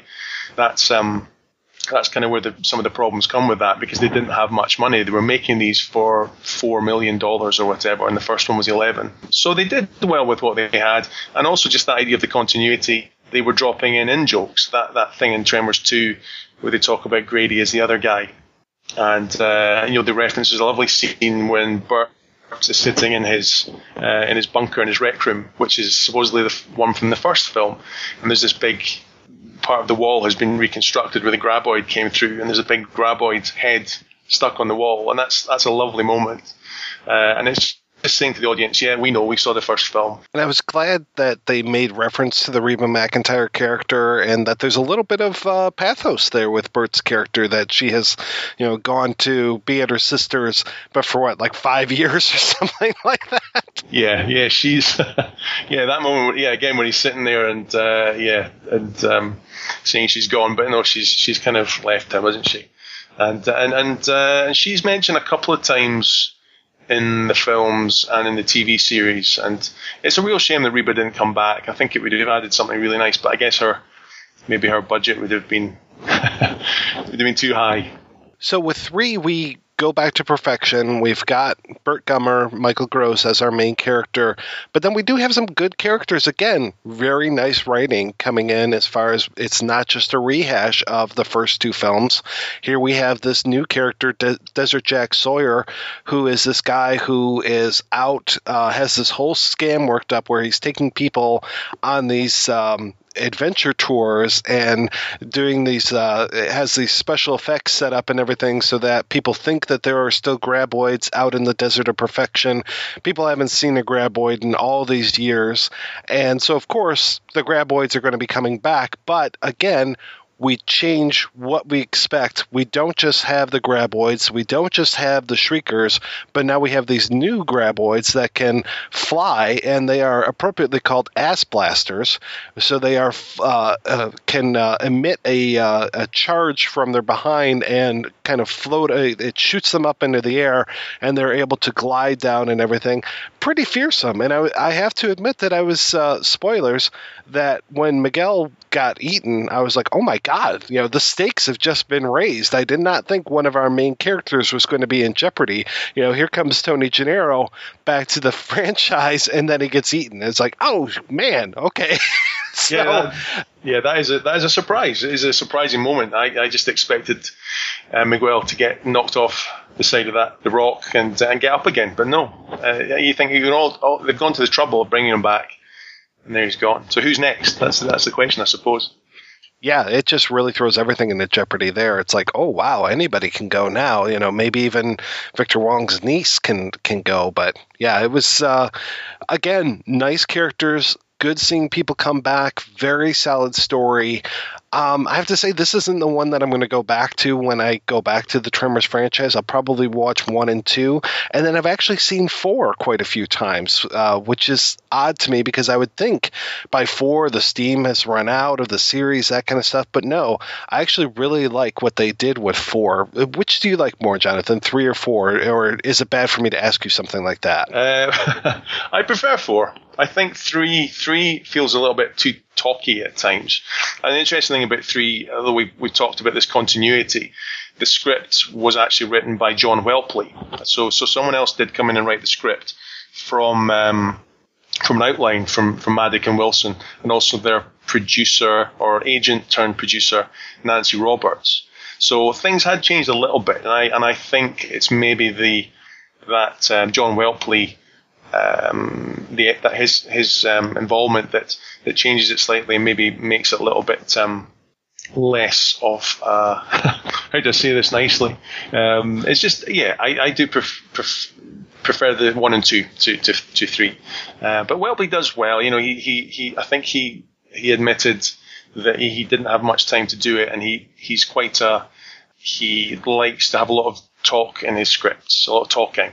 And um, so anyway, that comes through in there. And then by four, yeah, I'm the same as you. I've watched it quite a few times. Obviously, for the book, I had to. Uh, but the thing is with these films, although I've watched them all many times, you never get bored with it.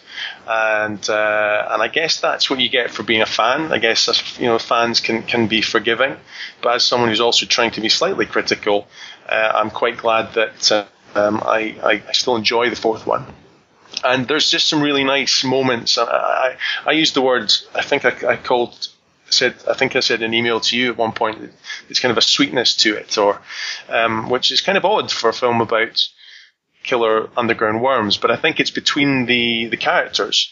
There's a real nice sense of how they they're interacting that these guys are living in rejection, the town of rejection. We should maybe just say that it's set. It's this is the prequel, and it's set in the town of reje- rejection before it becomes perfection, and uh, and everybody is quite dejected. Really, things are not working out for them in this small town. And um, so yeah, it's it's a lovely. I think it's a lovely little film. And again, they didn't have much money, and they did a lot with what they, you know, with what they had and this was also, you know, as I said, Michael Gross playing Hiram Gummer, and I really like that when he comes into town, he's the guy who owns the silver mine, and by digging in the mine, that's kind of woken up the uh, the graboids. There's this whole idea of them coming from eggs, you know, again with the life cycle and all this. So it's really nice, you know, kind of this continuity. But I have to say, Hiram is he's a jerk, you know, and it's great. There's this one scene with him and uh, this little kid in the town where where he's like, you know, oh, um, would you like a piece of this? What is it like ginger cake or whatever? and he's and he does this whole thing too. Even when it comes to the ginger cake, where he's just like, "That's what I'll have for lunch," and it's like, "Oh, you expect us to cook for you?" And he's like, "Well, you've got the ingredients. You know, make me up this cake, kind of thing." Doesn't he say something like to, to the boy, you know, people will take advantage of you if they if they can, or they can, they will, or something like that, and and you're just like, "What? This is a little boy." yeah, it's great. It's a great moment. Yeah, and yeah, it, they play it really well, and they make this character very unsympathetic right from the get go. So it's nice to see him change, you know, because we've expected, you know, seeing Michael Gross back in this film, you expect certain things from him. You expect him to be this ass kicker, all this kind of stuff. But no, he plays this completely different character who starts off as a jerk and then eventually grows to uh, be a much more likable character.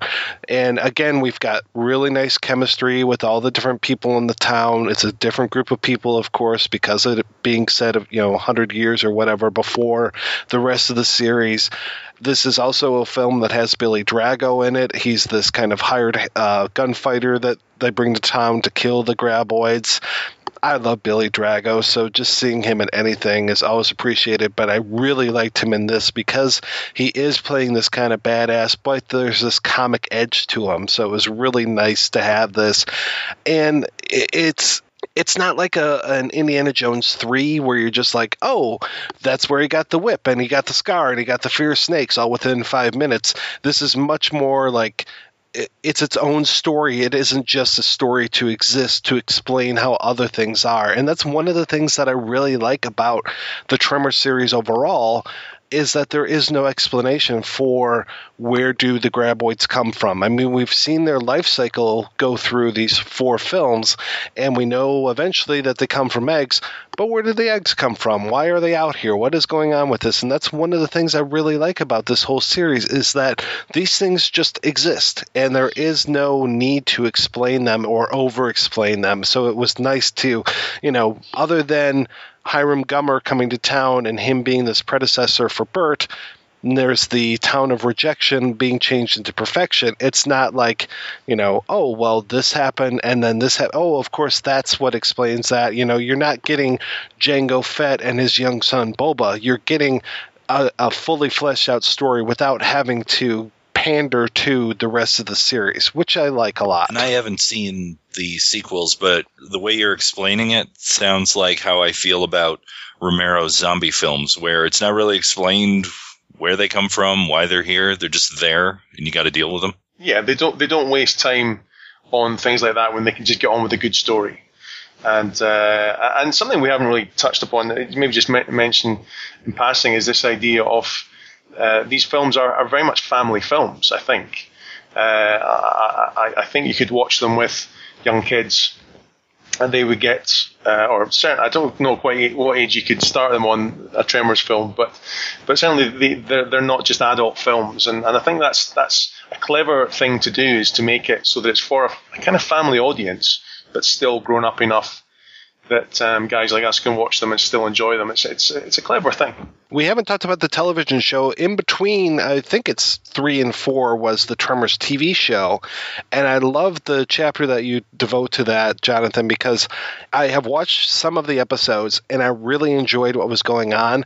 But to hear kind of the behind the scenes of what was going on with this stuff, and especially this is one of those shows that really suffered from the network that it was on and the whole idea of showing shows out of order. I mean, everybody who is probably listening to this podcast is familiar with the whole thing of Firefly and how they showed those episodes out of order. So it just didn't necessarily sit with the audience that well. If you're going to go in there and you see this character and you're like, well, who is this guy? I've never really seen him before. And then you get his backstory a few episodes later on, but it's not backstory, it's the actual introduction of the character.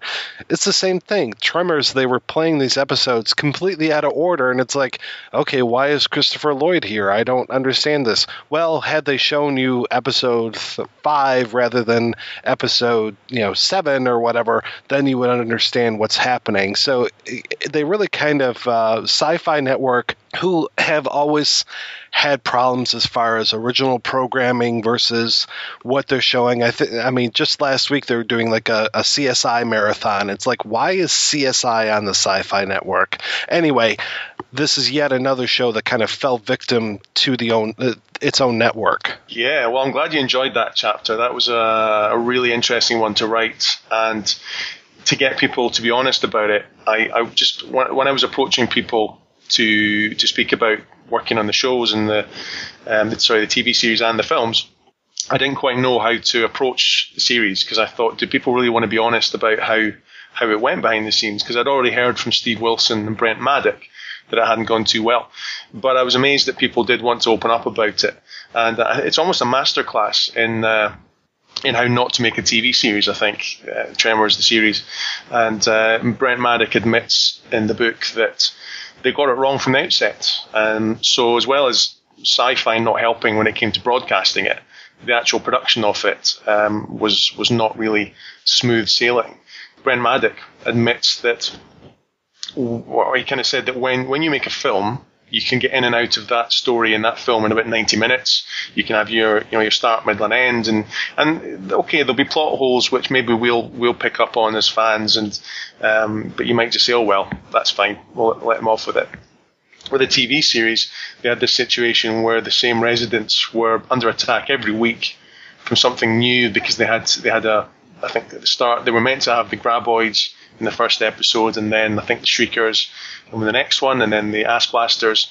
So kind of familiarise the audience with this is Tremors that you know, but then again we're going to change it and add in some new creatures. But when you do that, of course, you've got what 13 episodes. You've kind of got to have 13 different creatures. Why would people live in a town like this? Why would they stay there for for months on end? Why would they not move away? And that's what I think really causes a problem with the, the logic of of the series, is that um, you know, as a fan or just as a viewer, you're sort of thinking, well, this happened last week. Why are they still here? Uh, but then, of course, it wasn't helped with, as you say, with with uh, sci-fi messing it all up when it came on air. And, uh, and and but the fact that they got people like Christopher Lloyd is, is amazing, I think, and and it shows. Uh, I couldn't speak to Christopher Lloyd for the book; he didn't uh, get back to me. But I guess that the reason he was in there was partly the fact that the Tremors films were known. Okay, they were direct to video, but they, they did sell very well. That's something we haven't really talked much about. They, these things flew off the shelves when they made them, and which is why Universal kept making them because they kept bringing millions of dollars more than they, they cost to make. So actors wanted to be part of this because it was something big, and the series should have been big. I think. I think it should have been bigger anyway, uh, and it had more life in it, but it got ruined by by the network. As you're talking about why would they live there if there's all these creatures, of course I'm like, well, you know, what why would you stay near the Hellmouth on Buffy? But okay. yeah. all these damn vampires running around, but yeah, I guess that's just you have to accept that uh, you know, we're here, we're perfectionists, we're not moving anywhere. Yeah, and what what they wanted to do I, I, I, touch on it in the book, and, the, and, some of the guys involved with it did admit. I mean, some of the episodes they take Burt and um, and his his sort of sidekick off to other towns to almost like not quite the X Files, but there was talk of making it a bit like um, Burt Gummer Monster Hunter, and so taking him off to to investigate things in other towns around the country. So they did do that in a couple of episodes, but sadly, the budget didn't really stretch to doing that every week. And then it doesn't. Is it then Tremors? Is it still the Tremors that people are tuning in because they know what happens in the films? So it was just a really, I don't know. I just think it was they they needed more time to plan it at the outset. They needed more money, and I think Sci-Fi needed to just give them a bit more leeway and with their ideas. It's a shame. It should, as I say, it should have done better. One of the things I like about the Burt Gummer character again is that at the end of three, we're kind of introduced to this uh, one particular graboid who is sticking around and they're not going to kill this graboid because now graboids are protected creatures. And there's this whole thing now where Gummer, who is this ardent anti government advocate, now is like his town is kind of saved because of government interference, and there's that whole great tension going on between him and the government and stuff, and the, with the graboids, you know, as this third piece of the triangle. So it's I really appreciate that, and then the the way that the show begins with him and you know uh, kind of protecting the town and all this stuff with his little seismographs and all that. It's just like, well, this is kind of nice. I really uh, like the way that they played this off, and I would have liked a. I think I would have liked a Burt Gummer Monster Hunter kind of a uh, a series and everything, whether it was part of Tremors or had been its own series. You know, it, it would have been like almost like Supernatural or something. So it would have been kind of a nice, you know, X Files week to week different monster kind of thing, and then more Burt Gummer. But we are going to get more Burt Gummer, from what I understand. There's going to be a fifth Tremors film. So, Jonathan, what do you know about that one? Tremors 5, yeah, Tremors 5 is, uh, well, it's in the can. Uh, they filmed it in October, September, October last year, 2014. I'd heard rumours of this. Well, first of all, there had been rumours of Tremors 5 since 2004 when the fourth film came out, Tremors 4 came out. Uh, the, the guys at Universal Home Entertainment said to um, Wilson and Maddock, write us a new script and they, they adapted what they'd planned for Tremors 2, which was going to Australia, this idea of going to Australia.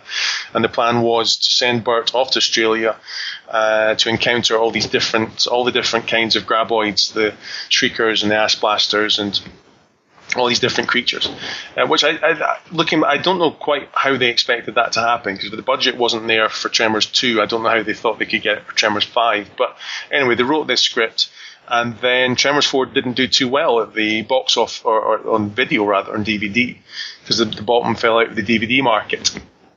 So it kind of lay dormant for many years. So I'd heard rumors, and then when I was speaking to people for the book, I was saying to them, to many of them, what what what do you think about a fifth film or a reboot of the uh, of the series of the franchise?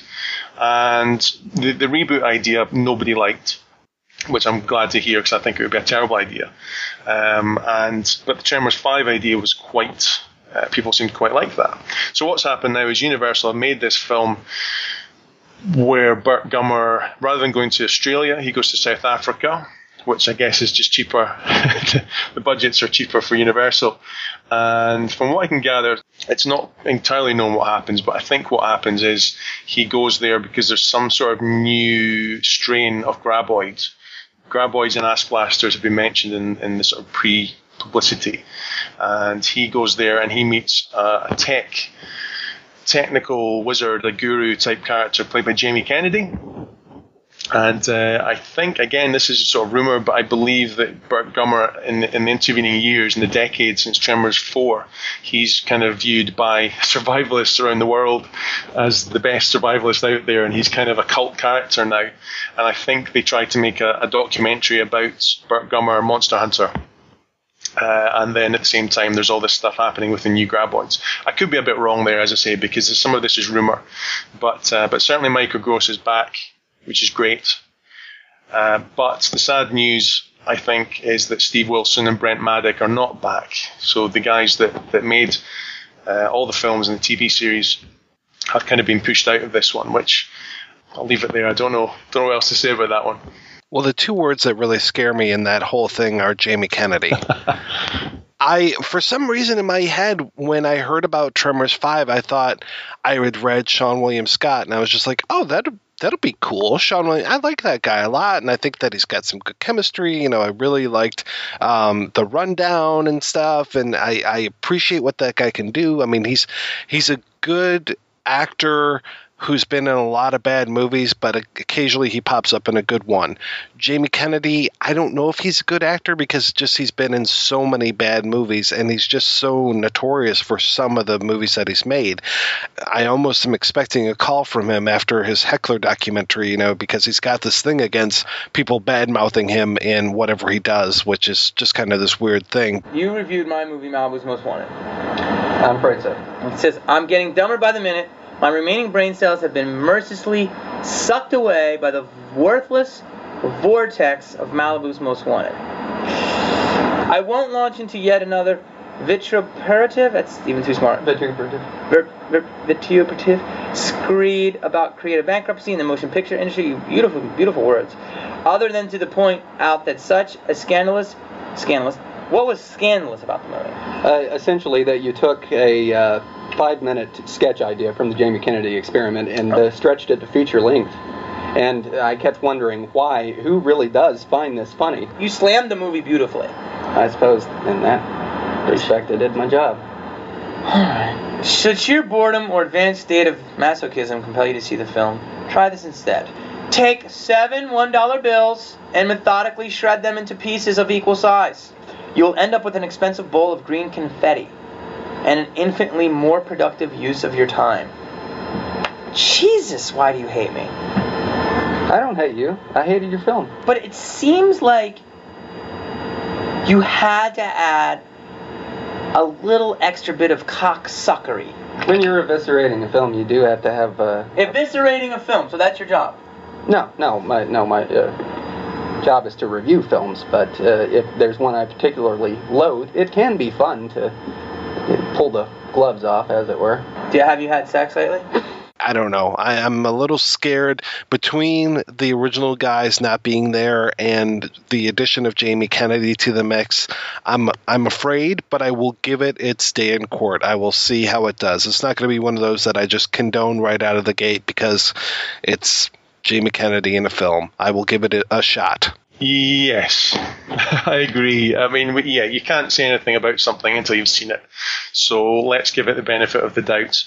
Um, I do. I believe that the, that the script has been changed quite a bit from the original Maddock and Wilson script, which you would need to do because it's ten years later, and now we have things. We have um, cell phones, and we have Google and uh, drones, and all these sorts of things, which we probably didn't have a decade ago.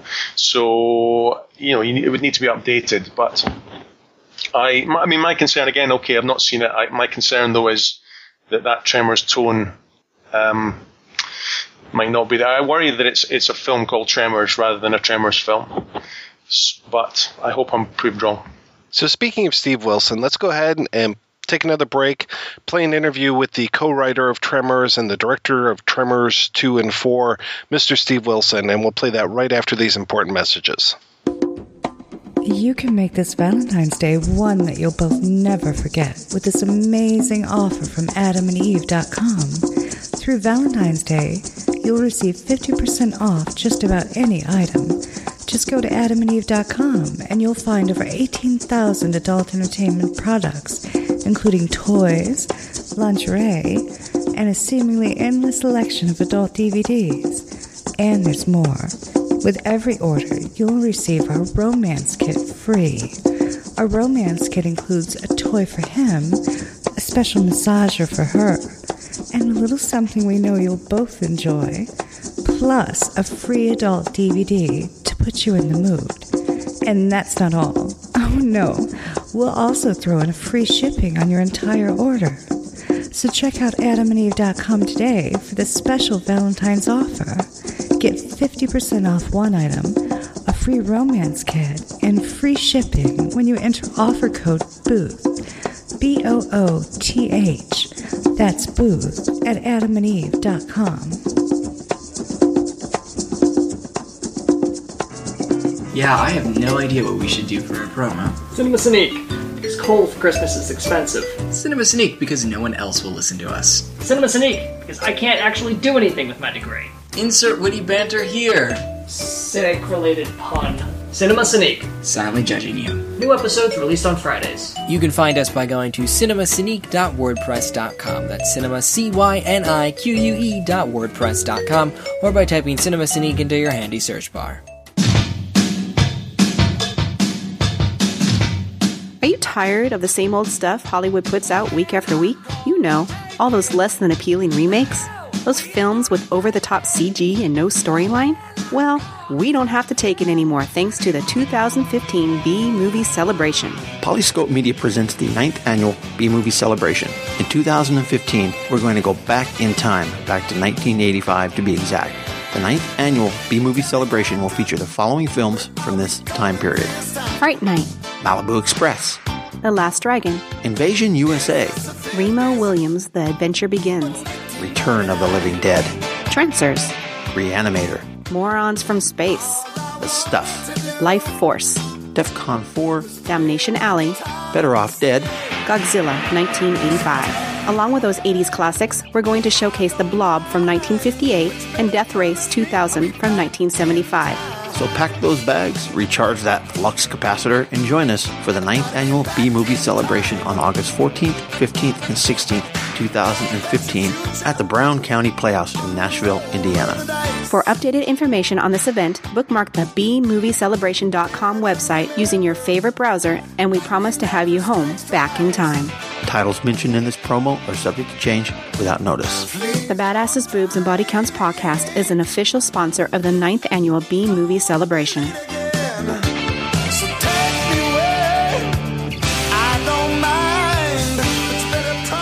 Hi, this is Andrew from We Hate Movies, and you're listening to the Projection Booth.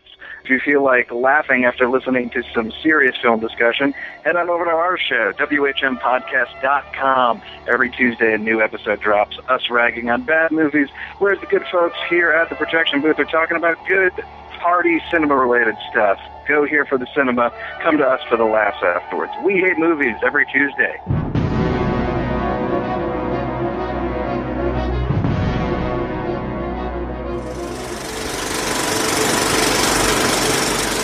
How did you get in the business? I was always making movies with an 8 millimeter camera, starting when I was about 12.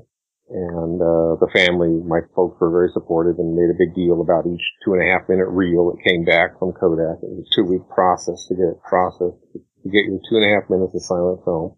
And uh, then I went off to college and my dad came up the first couple of weeks of college and I was signed up for pre-psych. And he said, why did you do that? And I said, well, I don't know. You're a psychologist and I, I got to get a job. And he said, you've been making movies since you were 12 years old. So he went to my advisor and changed all my classes to film and television classes. And I had never considered it until that moment. So that's what sent me down the road. And then I went into the army and uh, was extremely lucky to be kept stateside during the Vietnam, the waning years of the Vietnam War, and uh, and ended up making movies in the army as well.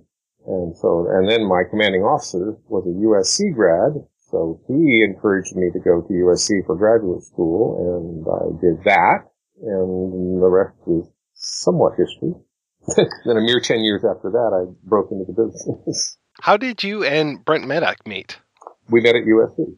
And when did you? How did you decide to start writing together? It's always been a you know an, a, a good idea to to if you think you're a writer to write on spec as they say. And we wrote three or four spec scripts together. I think with Brent and not with Brent, I wrote seven. I think I'd have to look back at my records. I keep telling the story. I don't know if the number is growing or not. And of course, they didn't sell. We couldn't get an agent. Nothing happened with any of them. And um, but Brent and I got hired by another USC classmate, uh, Ron Underwood, who went on eventually to the Tremors. He, unlike us, went out and immediately got work in the short film business. It was a, a fairly booming business back then. Uh, I don't know uh, how old you are, if you're old enough to remember rolling 16 millimeter projectors into the classroom and screening movies. But that's what we made and we made 16 millimeter films. And Ron hired us to various do various things, write, write and direct those films. And they were very dry subject matter. How to look up a word in the dictionary. In between times, Brent and I would write these spec scripts in hopes of, of selling something. And we wrote, uh, one of them was Short Circuit. I had told Brent that's the last one I'm going to do, which I believed at the time.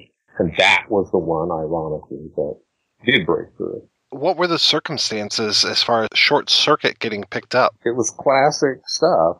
It's always a story like this in, in, my, in my experience. Brent was taking a work, a write, screenwriting workshop at, at UCLA. And we had both graduated from USC by this time because we had been working in the short film business, like I say, for about 10 years.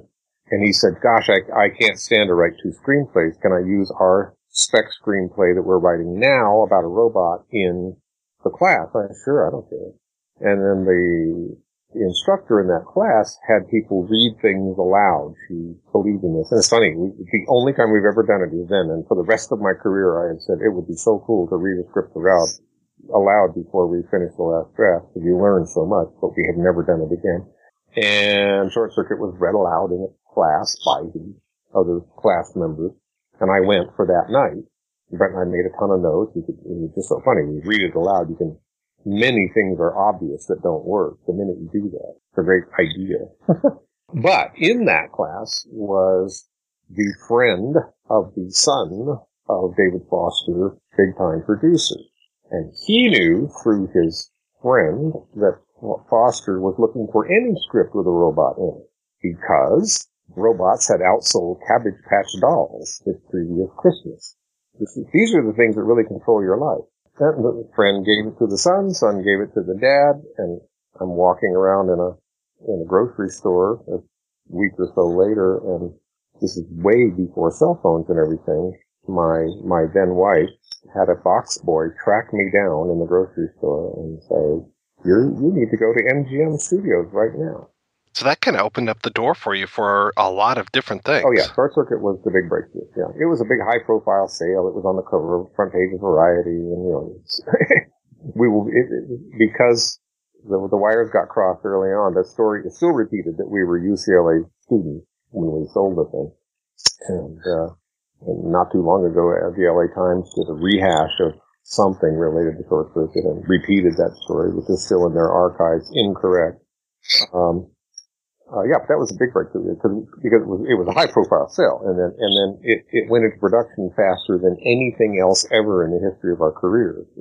John Badham came on very quickly. Movie from the time I got that phone call in the grocery store to the time we were in production was something like three months. It was insane. Yeah. And the movie was high profile, and it was number one, you know, for a couple of weeks and all that stuff. So yeah, so the next call was from Steven Spielberg's office how close was the short circuit that we saw in theaters compared to what you and Brent had written? The plot is exactly the same.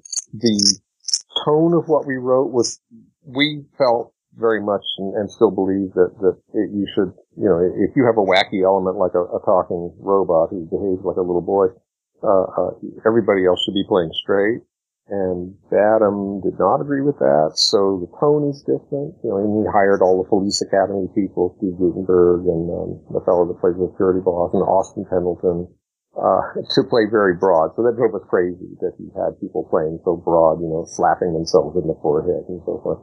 Uh, and then the other big thing that is sad is that he also hired a comedy writer to, to punch it up because he felt it was a broad comedy and he was going to do it that way. He hired a comedy writer to punch it up. And that guy, in concert with Fisher Stevens, I, I you know, it's funny. I've had an opportunity to ask John Badham many times, and I never have gotten this story straight. I may be getting this wrong, but some combination of the writer Badham and Fisher Stevens doing a wacky Indian character was where the Indian character Ben came from. Our Ben was not that wacky character who stands out so much in the movie, and he's a tribute to to Fisher Stevens, who couldn't be less Indian in real life. He was a brilliant actor, Fisher. And uh, uh, anyway, yeah. So that was that was not something we invented. So so the character of Ben was new, and, and like I say, the sort of slapstick tone was new, but the story was absolutely the story we wrote. You know, and, and John, you know, he was very very solid, and he's a good director and a good producer. You know, he brought the thing in on budget. And, he comes out of television, so he knows how to run and gun and shoot and get things done. It was it was a big budget to us. I don't remember what the budget was, but you know, in by today's standards, it was not a big budget movie. When it came to the sequel, were you guys doing more of a sequel to your script or a sequel to what ended up being Short Circuit the movie? No, Short Circuit the movie. I mean, like I say, everything in the script except Ben is our story. It's really tone. The tone is what's different. So we sat down with the producer again, David Foster, and and John Badham, and, and said, you know, what what should happen? What should happen? Foster, being a very urban guy, oh, number five's got to go to New York. Number five's got to go to New York. well, okay, I, I, guess I guess he does. And uh, so we we developed a story around that idea, and then we Brent and I always.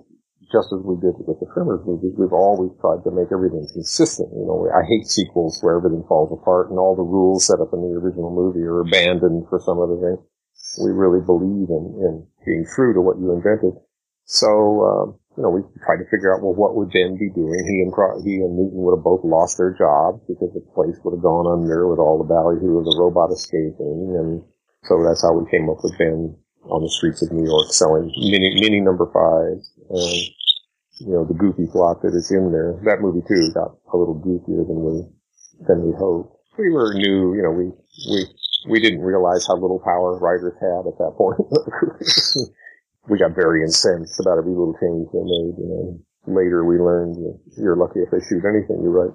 What have been some of your experiences as far as uh, some of the things that you've written that have gotten changed or have kind of gone out of control when it comes to that? Oh well, the Wow West is the biggest one. I, I'm still astonished that we got screenplay screenplay credit on that because it's very, other than the big mechanical spider, there's virtually nothing left of our draft of the script. There were nine writers, I was told. I don't know if that's a truly accurate number. There were many. I know there were many that followed us as as the movie un, sort of unraveled and and then they began doing audience screenings and realized that uh, and Barry Sonnenfeld, I, I I'm supposing this, but I but I did I did hear that the big note that came back in the screenings was, "Hey, what's wrong with this movie? Will Smith isn't funny."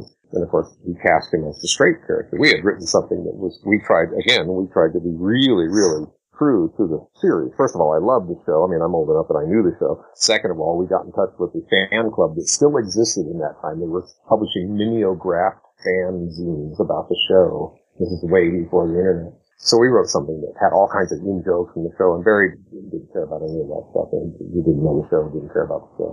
And, and then Jon Peters, when he got involved, big heavyweight Warner Brothers producer, even there was even less interest in doing anything had to do. You know, people buy and sell titles, and they do it even more now. It's just they're just buying and selling titles. That's all they care about.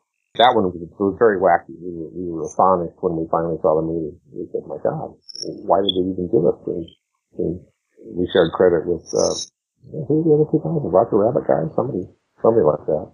Yeah, it's been a long time since I've watched that one. I have to admit, I've only seen it once. Oh, yeah, I, I've only seen it twice.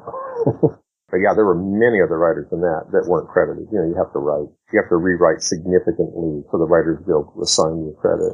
I guess because it was our original story, that's probably why. They tend to defend the first writer unless, unless somebody comes in and makes such significant changes that, uh, because the Writers Guild, of course, you know, have total control over who gets credit. Nobody else can Nobody else can say. The, the producers can say whatever they want, but the Writers Guild that decides in the end. How did Tremors come about? Well, it came about because of, of people taking our material and changing it and, and messing it up. Uh, we were, we had written several things, some, uh, some produced and some not produced at, at Amblin. We worked for about a year for Steven Spielberg, which was a delightful period.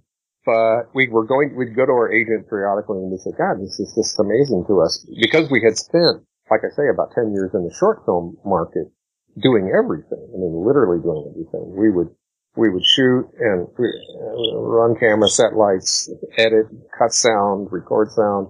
We did everything on those little movies. They were made for like $50,000 and they were, you know, 30 minutes long. But we were used to doing everything in the, in a production and we were astonished when directors would say, no, we don't want you on the set. Why would you want to be on the set?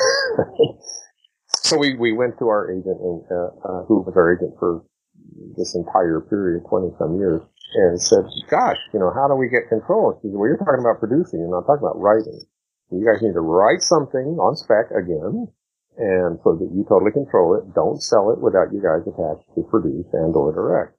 So then she said, what ideas do you have? So we went into our little file folder full of fragments of ideas, and in there was was this idea that at the time was called land sharks, and we described it to her, and she said, "That's weird, you know, you should do that." Then we sat down with Ron Underwood because uh, our goal, Ron Underwood had been attached originally to direct Short Circuit, but had he had been doing like us all these short films, and he'd done many many short films. But that's all he had as a track record. So these short films that nobody had ever heard of except kids in school.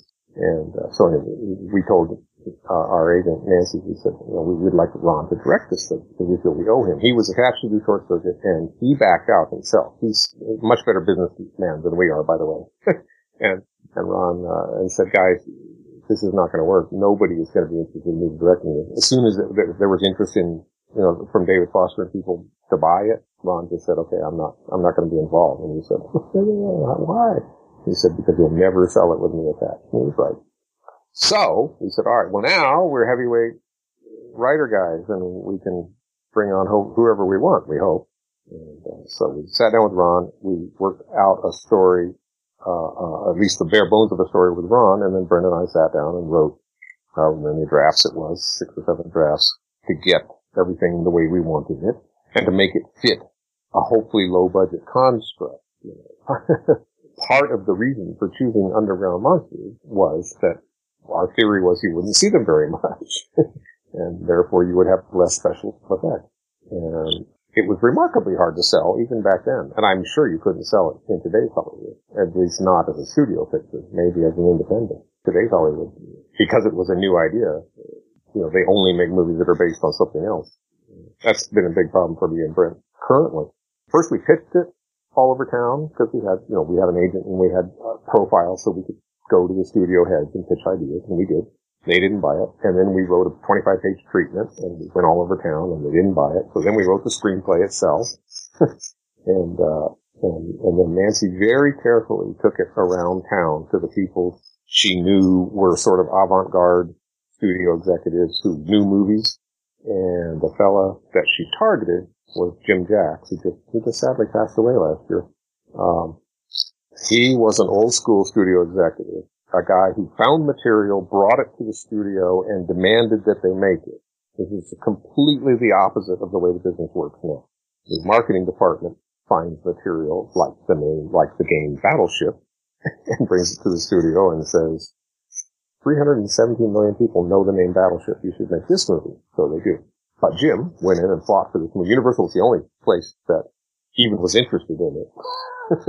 then they were very worried about Ron, who had never directed a feature. And that's when Nancy got Gale Anne Hurd involved, uh, which is a really bold stroke on her. part. Nancy was kind of the behind the scenes producer of this whole thing because she, she got Gale Anne Hurd involved and Gale Anne looked at Ron's short films and Gale Anne being a real filmmaker knew immediately that this guy knew what he was doing. So she went to Universal and said, don't worry about this guy. He can direct your movie. So we got that out of the way. Those are many of the steps that it took to get Tremors off the ground. What were some of the objections that they had when you were trying to sell this? Disney turned it down because they said they don't like dust. That we think there's a lot of dust in this movie and we don't like that. That's, that's a true thing. That is a true statement. And I don't remember what the other rejections were. It was just too weird. I mean, it was, you know, now they talk about the Tremors tone. If I, if I have a claim to anything in Hollywood, eh, it's funny that we still occasionally get the call, we need we need the Tremors tone, the odd mix of humor and, and horror. And I don't know where, where that comes from, except that I tend to be sort of sci-fi and my partner tends to be sort of comedy. And the first, the, the earlier drafts of the script had more comedy in them, but we found in rereading and reading and handing it around, it, it didn't work. So we began taking comedy out of it and leaving only the comedy that came out of the situation where someone would really did, really would say what they said. They wouldn't crack a joke primarily, there were not so much objections as people just didn't get it. I don't get what this is. Some of the times I'm laughing and some of the times it, it seems like it's scary, so I just don't understand this. And, you know, thankfully, Jim Jack, who knew everything about the history of film, and this guy was encyclopedic guy. Going to say, there's no one like him in the studio now. no one uh, Jim was the one who he convinced the, the president, uh, you know, of the studio. Look, look, look! It's a good idea. It's a good idea. This is weird. You've never seen you've never seen anything like this.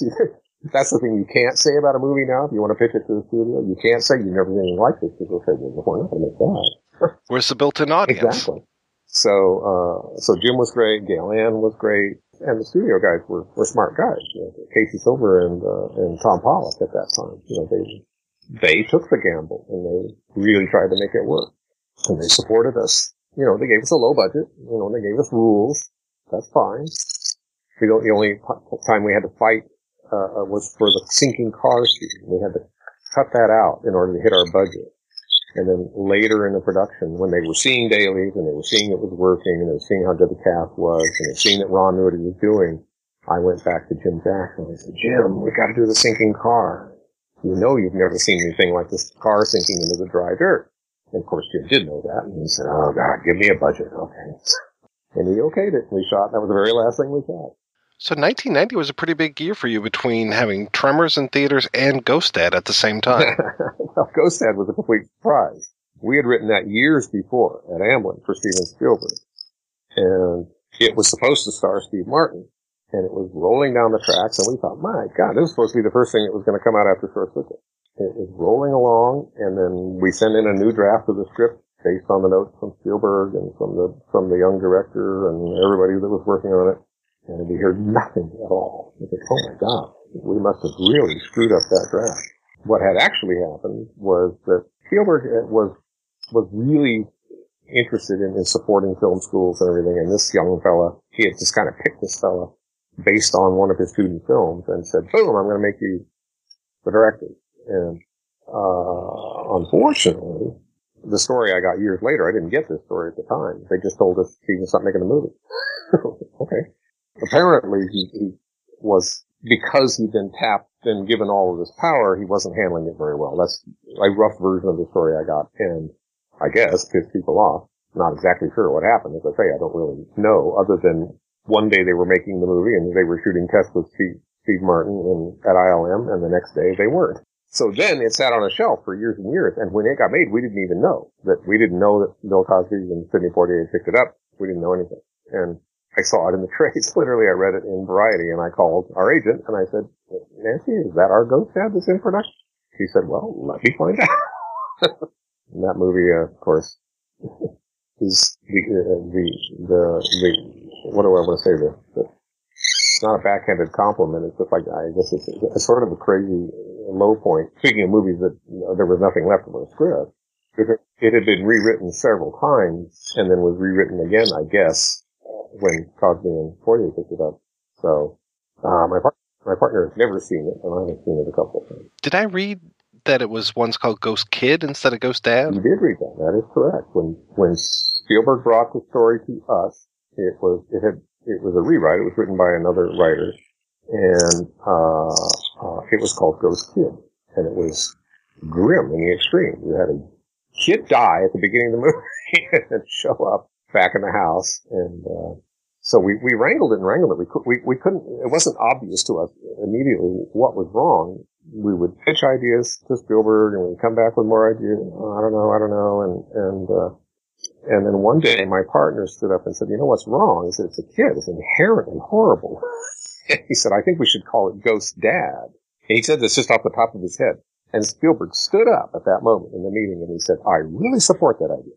Do that." And he walked out yeah, it, it, sounds almost like Casper because I remember when they finally made the movie version of Casper, that was a dead kid, and it was like this is horrible. Oh God, yeah, it's just it is funny when when you when you make a fundamental error right at the up front and you don't realize it. You know, I mean, I can't say we've never done it. I, we probably have, but certainly we have scripts that we've never sold that we just we go, what's wrong with this script? I don't get it when it came to the uh, Tremors sequel, so you actually got to kind of do your own philosophy again as far as keeping the story and keeping that consistency and stuff. And it was nice that it felt like it was kind of kept in the family with, uh, you know, now kind of turning the directing reins over to you. Yep. What was it like directing your first feature? Oh God, it was such a blast. It was such a blast. I, and I never had that as a goal.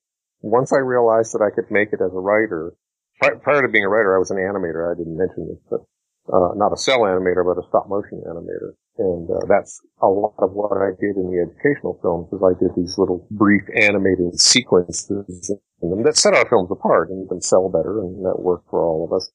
But uh, that's what I had done a lot of even as a kid was animation. So then I, uh, I fell into writing some of the short films and from there I began writing the specs, blah, blah, blah. But I never had the slightest desire to be in control of a crew and trying to tell them what to do. Never crossed my mind. The reason it happened was Ron, Ron is directing Tremors, right? And we have, and most movies have, what's called a second unit. You're familiar with it? And the second unit picks up a lot of stuff that the main unit does not have time to get. And Ron said, well, that's what you've done on all of our films. Speaking of the short films, he said, you've always filled in these little bits and pieces for me. Why don't you direct second unit? And I'm like, oh, geez, I don't know.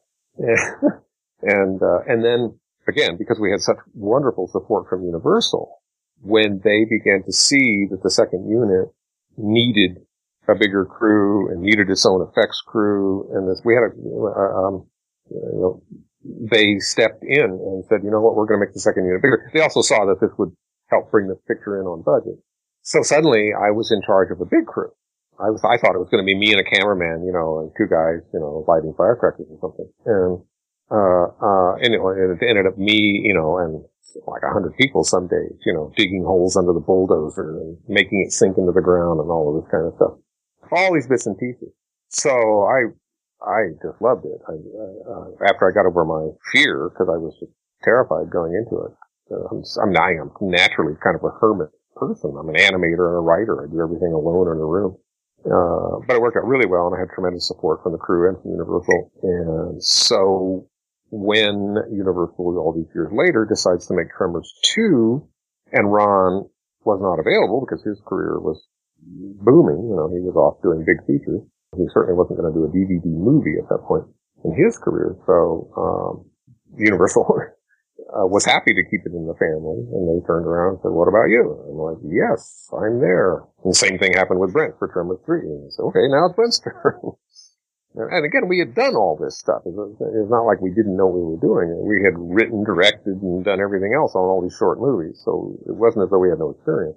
It was it's certainly different running, you know, running a big crew and, and, and being responsible for all of this money and everything but yeah, it was an absolute blast. And yes, it stayed completely in the family. They were all done at Tremors 2, 3, and 4 were all done at Stampede with us writing or co-writing. Sometimes we would, I, I, in cases of 3 and 4, we wrote the story, fairly detailed story, and then we brought in people to finish the writing so that we could be in pre-production and, and working on the movie. Because yeah, it's, it's, directing is, is a total rush. It's like being a mini king for 23 days. What uh, involvement did you have with the television show? Oh, we wrote and produced that too. Universal did a funny thing. I, I will still never understand these corporate decisions. They wanted the show and Tremors 4 at the same time. And we said, okay, well, you want Burt, Michael Gross, to be in both things. Yes, yes, we do. Said, well, you realize that he can't be in a TV show and be in a movie at the same time. Not even the most crazy people ever tried it. So they said, well, uh, the, the, the compromise was he had to be out of the last three episodes of the series and move over. So I left the series and Michael left the series in, during the shooting of, and writing the last three or four episodes and moved on to pre-production of Tremors 4 and shooting Tremors 4 as a matter of fact. Uh, but prior to that, sci-fi had come to us. We were astonished because we had actually developed the series based on Tremors years before and pitched it all over town and hadn't sold it and uh, with with universal support. And that hadn't sold, and then we were astonished. And Sci-Fi came to us and said, "Would you guys like to do the Tremors series?" And we said, "Why, yes, we would." So yeah, we jumped right into it and dragged out some of the old ideas. Some of the old ideas from the original series were brought back to life. Some of the monsters from the original were brought back to life. And um, and then yes, and it was a very heady time. Like, and television is hard. It is it's as hard as everybody says it is. And it was our first experience.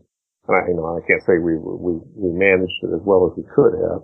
Uh, we, our, from our perspective, it was all about getting the scripts right because we had a staff of people working very hard, you know, but Tremors is a hard thing to do. And even though these were seasoned TV people who came in to do it, their first drafts of everything from our perspective were just all wrong. The tone was wrong, the dialogue was wrong. That's all wrong. The action was wrong. So we're drastically, frantically rewriting stuff, trying to get it ready for the cameras. But then you know, by the middle of that period, they were getting it. You know, they were understanding how Tremors worked, and that was that was great. Then, boy, some of them just turned into some killer scripts toward the toward the end. Some of the best shows were done sort of in the middle toward the end. And then, according to Sci-Fi, we were within one ratings point of getting picked up for our second season. I don't know if that was a nice way of telling us you're not getting picked up or what. Nice try, boys. Yeah, right. I really like how the series kind of changed from the uh, Kevin Bacon and Fred Ward characters really into kind of the Michael Gross story and just his consistency and the way that his character evolves throughout the the series of films, the television series. I mean, it, and then the really, I think it was a great decision. The whole idea of doing the prequel and seeing kind of a different side of Michael Gross and what he could do. I'm glad you like that. It, the, fans are very split on Tremors 4. Some of them do not like it at all. But yes, I, it was great fun. Of course, that was because the only reason Tremors 4 is a Western is because Universal told us that Tremors 3 was absolutely, definitely, certainly the last Tremor. A trilogy was going to be all the DVD market could handle. So we said, God, alright, well if that's the thing, we're going to wrap up the Tremors life cycle. We're going to finish it all up and explain the whole thing. and almost, I, it wasn't that long after Tremors 3 came out that they turned around and said, you know what? It really did well. We have to have Tremors 4. And we said, guys, you know, you, you, you made us write it into a hole. Now we don't have anywhere to go. And I said offhandedly to the chief executive there in the, in the direct to video division, I said, I mean, I really have to do something extreme like, you know, a Western, a prequel. And she said, sure. I ran back to Stampede, the Stampede offices and I said, hey guys, let's do a Western Tremors. And then I got in touch with Michael. And I said, this is crazy, but if you don't come back and do Burt, would you like to do something else? And of course, he's an actor. He said, I'd love to do something else. Yeah, and I just love pretty much what a jerk he is at the beginning of the story and the way that you take him through and help uh, see him change throughout the entire thing, which is great. Oh, good. Thank you. Thank you. That's, that's always nice to hear because that was the goal. That's what we were trying to do. And Michael and I had a ball, even though we knew we were taking a gamble, you know, putting out a Tremors without Burt. Burt is far and away the favorite character. If, if Kevin had been willing to come back and do Tremors 2, which he was not, uh, uh, it would have changed a lot of things. But because he was not, and because only Fred came back and, and Michael was willing to come back, we had to we had to make it fit that world. And again, we don't like to cheat. We weren't going to cast somebody as Val and say, "Oh, well, this is this is Val." People, because I even hated that as a kid. You know, when would, you know, watching a TV show and suddenly some other actor uh, actor would be playing this character, and no, it doesn't work. So uh, yeah, the, part of this was driven by those things. You know, Reba wouldn't come back and Kevin wouldn't come back. And uh, so we had to write write in a divorce for Michael because we were determined to make the world fit from movie to movie to movie and make everything linked together. Now, were you guys involved at all with uh, Tremors Five? We were not. Much to our bafflement, Universal uh, offered us an executive producing position uh, in the hopes that we would rewrite our script. It was based on our script because we wrote Tremors 5 years ago. Because at that point, when Tremors 4 was being done, they wanted Tremors 5 immediately. Uh, they and then the bottom fell out of the DVD market. I don't know if you were aware of this, but suddenly, and, and I don't know that anyone has ever come up with a good explanation for this, suddenly everybody stopped buying DVDs. So, uh, Tremors 4, uh, Tremors 5 instantly went onto Universal's shelf and for whatever it has been, 10 years, they said, um, no, no, we're never going to make it. We're never going to make it. And that's what I've been putting on the website all these years is no, they're never going to make it. Anyway, they called us up and they said, hey, we want you to be executive producer, but and we want you to rewrite your script that you wrote 10 years ago, but we don't want you to be involved in the production in any way whatsoever. we, oh, wow. We said, uh, and there was no explanation given for this. These were the same people that we've been dealing with all these years. And he said, well, that doesn't seem like much fun to us. The reason we did Tremors, you know, 25 years ago was to be in creative control of it. So good luck with it and uh, they hired someone else to rewrite it, and it was shot in South Africa, and I guess it's coming out in October next year, I think. Of 2016? I believe.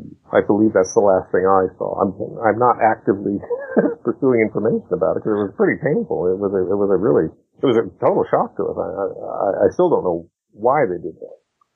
Which is worse for a writer? See, having that happen where you get your characters taken away from you, or writing something and seeing it change so much when it comes to the to the screen? They're about equivalent, I think. About the same kind of horror. In the case of Tremors, it's hard just because we were so involved in every aspect of it, and we really, you know, it was great fun to to take all of the stuff and, and, and make keep it consistent. Uh, um, it's well, yeah, to lose to lose control of those characters that is it, that's probably worse than like the Wild Wild West. You know, it's worse than Ghost Dad. because, you know, it's, it's years later and, and you, you wrote it and you handed it in and then they moved on to somebody else and every writer that comes on has different ideas and every director that comes on has different ideas. So it's, yeah, lo- losing, losing the characters that we created and the world we created and having it just be taken off to be changed willy nilly. Pretty, pretty tough. Did I hear that there was a going to be a remake of Short Circuit? There was supposed to be, and we actually we wrote a draft of it. Um, the, David Foster has always been a huge fan, and uh, he uh, he contacted the people who hold the rights to Short Circuit, which is not a studio. It is not owned by a studio, oddly enough. And, um, and he, he talked to us about, about, uh, either doing another sequel or, well, no, well, he talked to us about doing another sequel. So then we came up with a bunch of different sequel ideas and we took those around town with David and pitched them. And what happened was Dimension Films said, well, we're not really interested in a sequel. We'd rather do a remake. So we said, well, we can consider that. And then it was interesting. And Brent and I sat down then and said, gee, interesting. Try to, try to update that story. A story that took place when there were no cell phones and no computers and uh, have this robot completely isolated and somehow he's able to move around the world with nobody noticing him. And, uh, it was a fun challenge. And we, what, but we disagreed with Dimension on some fundamental things. And they insisted that we write a draft with a little kid in it. So we did. Mm. They hated it and we hated it. And so then we wrote on spec what we thought the movie really should be. And they didn't like that either. And that's the last I've heard. That was years ago. Uh, uh, um, no, that's not the last I've heard. I have heard that several other writers and several other directors have been attached to it off and on. And I assume it's in the classic state of what Hollywood calls development hell. Too many, you know, there's nobody has a real handle on how to bring it, you know, to update it. Everybody has their own idea about what it means. You know, Dimension is absolutely rabid about having a kid in it. I don't, I, I don't understand this. I, I, I go, okay, you, you can't, you know, if you have number five on your poster, you cannot keep kids out of your theater. There's no way. what you need to worry about is getting teenagers into your theater. Our poster was a really sexy girl in number five, and that was our script too.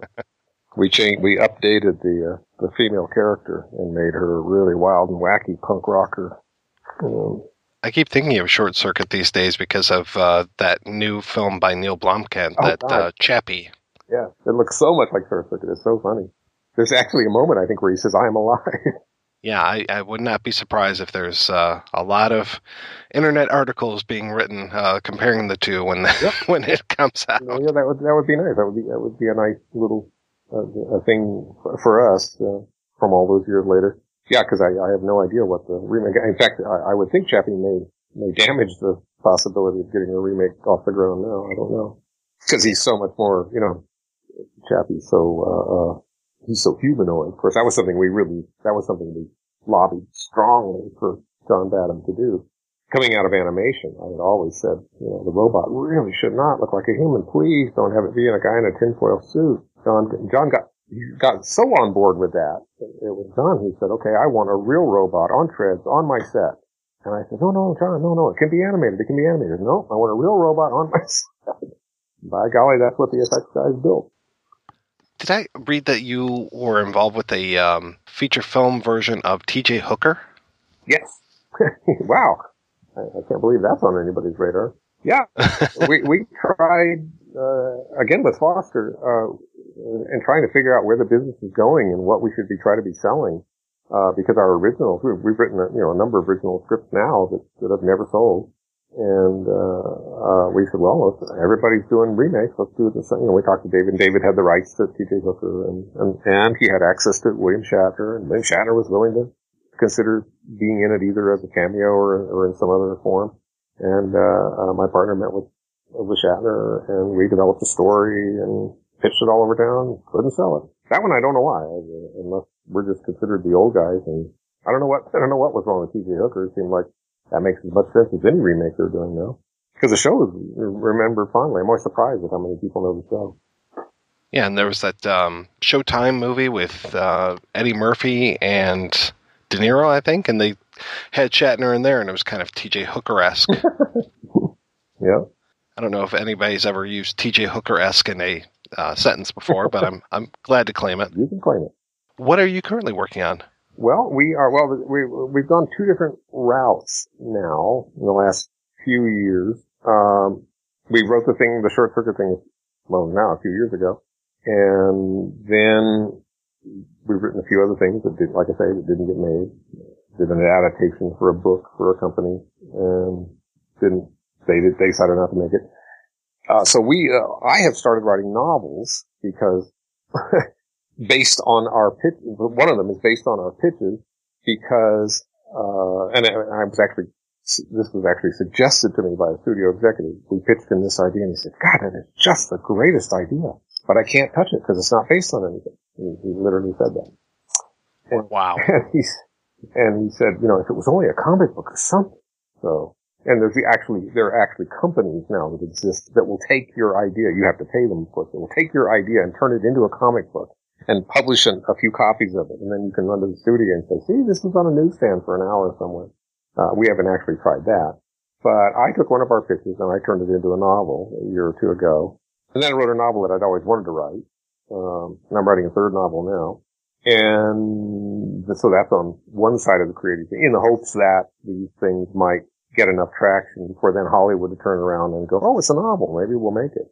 Uh, and, uh, then, uh, we are, we have now decided to pursue television. Um, because that's literally where all the creative stuff is happening. I mean, all the stuff that is not being made by the major studios is being made, uh, for television. So we are developing a TV, a TV pilot now uh, we don't we don't have it set up anywhere, but we're developing a pilot, an idea that we've loved for years and years that we could not possibly sell to mainstream Hollywood now because it's wacky. And uh, uh, so that's our next thing to try to take out. We're going to be making the rounds with that shortly, in, in the next month or two, I think. Well, I hope it uh, works out. That sounds great. Thank you. I know it's got to be tough. I, whenever I talk to people who are screenwriters, it's always like, uh, it doesn't look like you've done anything since 2004, but I know you're still eating, so. you know, a lot of stuff doesn't get made. Um, uh, most stuff doesn't get made. But yeah, but it, but it's been different. I mean, I won't, I won't lie. I mean, it's been really different with the sea change and how Hollywood operates and how it picks this material. Brent and I have really found ourselves, you know, sort of on the outskirts of the business again, in a, in a weird way, just like we were, you know, all back in the short circuit days. Well, let's hope things uh, change again and you can yeah, I hope so. go back. I won't say you were the flavor of the month, but you're definitely on a roll there. So let's hope that happens again for you. I'm glad to hear that you're writing books, though. That's awesome. Yeah, yeah, they're fun. Yeah, we should we should mention them. There's one called Tucker's Monster, which is which I would love to turn into a movie, and uh, about a guy chasing. It's kind of a Scooby Doo story, really. Even though I thought of it before Scooby Doo was invented. I, this is a novel I started 30 years ago before I ever thought of screenwriting, and I set it aside. I, I set it aside, and then uh, and then when Brent and I hit this kind of slow period a couple of years ago, it was slow enough that we weren't, you know, there were months, a month or two here and there we weren't working. We said, well, I'm just going to finish this novel, so I did. And then I got the idea of turning our pitch called Fraidy Cats uh, into uh, into a book, and I I worked it out with Brent and said, we, we, we worked out what will happen if somebody's interested in it, how we'll, how we'll, if we're so lucky, how we'll divvy it up. But, uh, yeah, I turned, it's a pick about, it's, uh, the, the short version of that is two cats that you've never heard of. What do I want? It's a, it's a mashup. It's a mashup. It's, it's the Frankenstein story, except there's two crazy cats who cause everything that happens, that goes wrong for Dr. Frankenstein is caused by them behind the scenes. They're even the cause of Igor turning into Igor. He's actually a good-looking young man when the story starts. That's called Fraidy Cat. Yeah, that, that's actually gotten some nice reviews. That's been out, I guess, a year and a half or so. Now, you wrote a, a book when um, back in the early '80s, wasn't it? About uh, you have done your research. Uh, yeah, I wrote. Uh, I turned my master thesis into a book on special effects, and it was on on stop motion animation and the Ray Harryhausen style of animation. Um, and uh, uh, um, yeah, and actually sold a few copies of that. And of course, my publisher only published 1,500 copies of it, so now they're fairly valuable. oh, wow, nice. it's funny. I've heard, I've had people tell me that, that they've seen them, you know, on eBay for $200. I don't know if people are getting $200 for them, but, uh, but there, yeah, there's not very many of them. It's called Puppets and People. Ghastly title come up that my, you know, my publisher insisted upon. It's a very nuts and bolts book about stop motion animation and compositing animation with with live action. Now, were you able to kind of leverage some of the, your skills when it came to that to some of the movies that you did, like Tremors? Tremors, yes. When we had control, as I say, I tried to convince John Badham to do uh, to do Johnny Five as a, as a stop motion puppet because I thought it was perfect for it. Because the one thing that people kind of don't like about stop motion, at least old school stop motion, was that it was it had a kind of a jerky staccato feel And, uh, uh, and I said, that's perfect. You're a robot. You won't notice it. And I, we, I, these are the days when you could actually do things like call the studio up and have them screen Terminator, you know, and call John and say, let's go to the Warner Brothers screening room and screen Terminator. And uh, I showed him the end of Terminator with the stop motion robot there. And, but by then his mind was made up. Nope, robot's going to be on my set. So, but yeah, in Tremors I was able to do that. I, I can't remember if was stop motion, but a lot of the tricks that I did in the educational films, I, I did a lot of optical effects and and uh, reverse effects and, and uh, and superimposition effects. You know, I would superimpose smoke over the screen, and, and, and in those movies, it was very bizarre. It was, it was very because uh, you just never saw special effects in educational movies. You know, and uh, so the, the movie sold well because of that. How did you get the room full of smoke with a little kid? well, there was no smoke in the room with a little kid.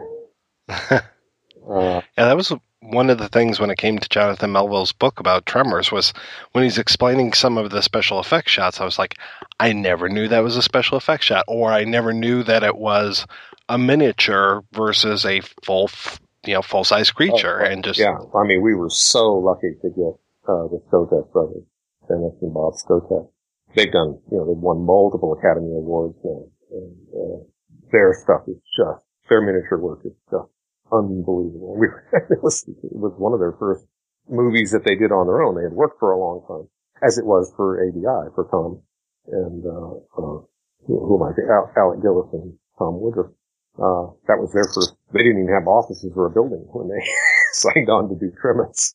And, uh, yeah, both those sets of effects people have gone on extremely well.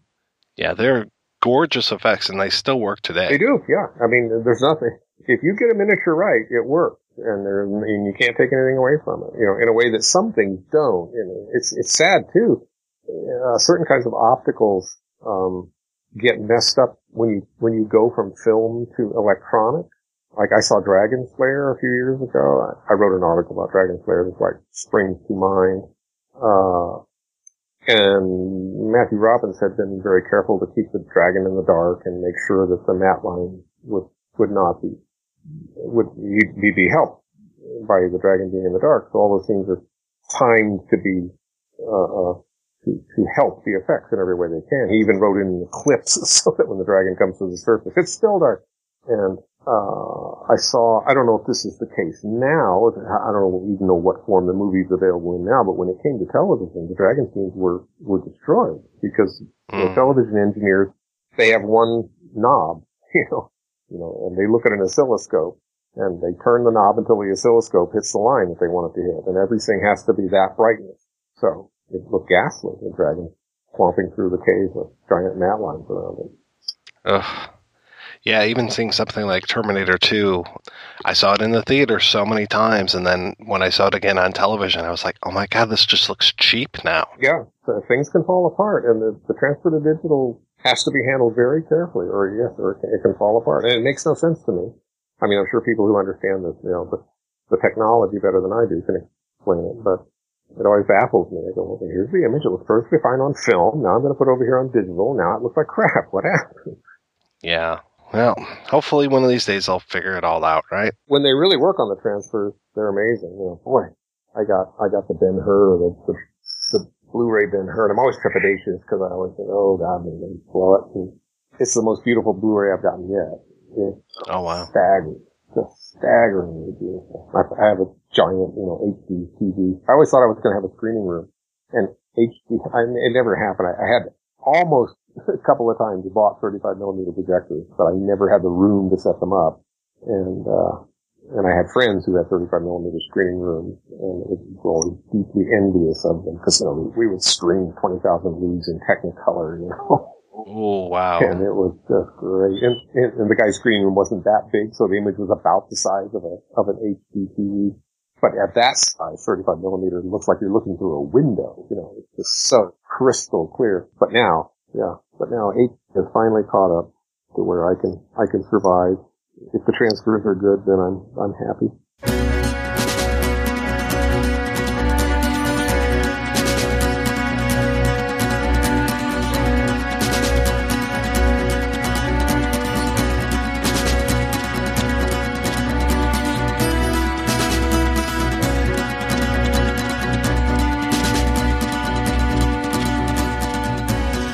Back, and we're talking about all things Tremors this week with Jonathan Melville. Now, Jonathan, we talked a little bit about your book, Seeking Perfection, the unofficial guide to Tremors. So uh, let's talk about how this whole idea came about for you and some of the challenges in writing the book. So, um, when did you get the idea that this was a project you wanted to tackle? Well, I first became involved with the world of tremors uh, back in about 2010. Uh, there's a there's a magazine in the UK. I don't know if you've if you, you, maybe get in America called uh, called SFX, which is a sci-fi kind of uh, horror magazine, uh, which I've been buying for many years. And I pitched them the idea of, of a Tremors article because I think in 2000, yeah, in 2011 it was the 21st anniversary of Tremors, and they went for it. So I contacted Steve Wilson and Michael Gross, and they both were very kind to to uh, reply and had some great interviews with them. But they were very long interviews, and all I could include in the interview for the magazine was um, maybe a thousand words or 1500 words or so. So in the intervening years, years after that, I was sort of thinking, uh, why is nobody doing a book about tremors? I'd love to read about it. And the 25th anniversary was coming up. And I'm a, a film journalist here in the UK, and I do bits and pieces for for magazines and uh, radio and things like that. But I've never written a book, so I think part of it I was a little bit. I thought, you know, I can write uh, features, but I, writing a book is maybe just a bit a bit too far. And also, everybody's in America, and I'm in the UK, in Scotland. Um, but then I don't know. Just at some point, I thought, well, if no one else is doing this, why don't you try it? So I asked permission, really, of Steve Wilson, uh, and just said, would you mind if I wrote a book about your your films? And he very graciously said, fine, please do. So that's where it started. So that was in 2000 and 2013. I started really just getting going on to IMDb Pro, which you have to sign up and pay for, and then you can start finding out agents' names and addresses, and just start going through the list of of actors and producers and various people involved in the films and, and started emailing them and, and a lot of them started coming back to me and saying yes I'll be happy to talk about it and that's really where it uh, it got started. And I managed to speak to around about 50 people, maybe just over 50 people involved in the in all four films and the TV show, um, including, uh, of course, Steve Wilson and Brent Maddock and Michael Gross and Ron Underwood and Nancy uh, Nancy Roberts, who's a, a, key part in this. She's the producer of the films and she was the agent of um, of Steve Wilson and, and Brent Maddock. So she's been a big part of this. And I think what was happening as well, little did I know that it's quite a small community there in, in, in LA. And they're kind of like a family, the guys that, that made the Tremors films, the Stampede Entertainment, they're called. What, what was some, sometimes happening is I was emailing, let's say, a producer or a production designer and saying, Would you like to be interviewed? They were then going back to the guys at Stampede and saying, Who is this guy? Should we be speaking to him? And they were saying, Yeah, he's okay and then they were coming back to me. So I couldn't have done it without them. And then I decided something that I was uh, I was really keen as a as a fan to know is why the sequels happened. And it's fine, okay, you, you, you can speak to the writers and they can tell you how they wrote the script and the director, but I was interested to find out from Universal Studios why they made the sequels, which you don't often read, not in the books I've read anyway, people going back to the kind of number crunchers and asking them why they greenlit this film in 1995. Um, and they spoke to me as well. So I've got some great interviews with um, the people at Universal Studios Home Entertainment, including Nance, um, a lady called Patty Jackson, who has been a part of all the sequels and a chap called Louis Feola, who started up the division. Um, anyway, so yeah, so I've spoken to lots of different people, and I suppose the challenges really were just me being in the UK and then being in, in America, and we were eight hours ahead here, so lots of Skype chats, lots of scheduling of, of uh, conversations via Skype late at night over here. But everybody was just really nice and really friendly, and and uh, and it was a, a huge privilege, really, an honour to, to, speak to all these guys. And, um, and, and the sad part of it for me, in a way, is that although I feel it's brilliant that this book is now virtually ready, uh, I didn't when I started writing. I didn't. Tremors Five wasn't happening. There was rumours of it, but I didn't quite expect it to happen. That's delayed things a little bit. But one of the sadder sides of it is that some of the people I spoke to have now passed away, sadly. So one of the people I was really keen to interview was Jim Jacks at Universal Studios, who you guys may have may know the name, and, and people listening to the podcast might know him as uh, a big part of Hollywood for many years. He was he helped kickstart the careers of the Coen brothers, Richard Linklater, and Kevin Smith, and um, he was a big name in Hollywood for many years and at Universal. And he was the guy that really got got Tremors greenlit at Universal in 1989. And he spoke to me, and he sadly died um, early in 2014. So that was a that was a, a, shock. And then people like Tony Genaro, and Miguel, he passed away last year after a few months after I spoke to him. And then most recently, sadly, uh, Marcia Strassman, who who um, again I'm sure you know from many films and TV series, she passed away. She was in the TV series. So it's it's just um, you know, when you're sitting as a, as a film fan, sitting at home and, and, you know, you're on Twitter and Facebook and you see these, these stories popping up about people passing away and actors and you think, oh, they were great.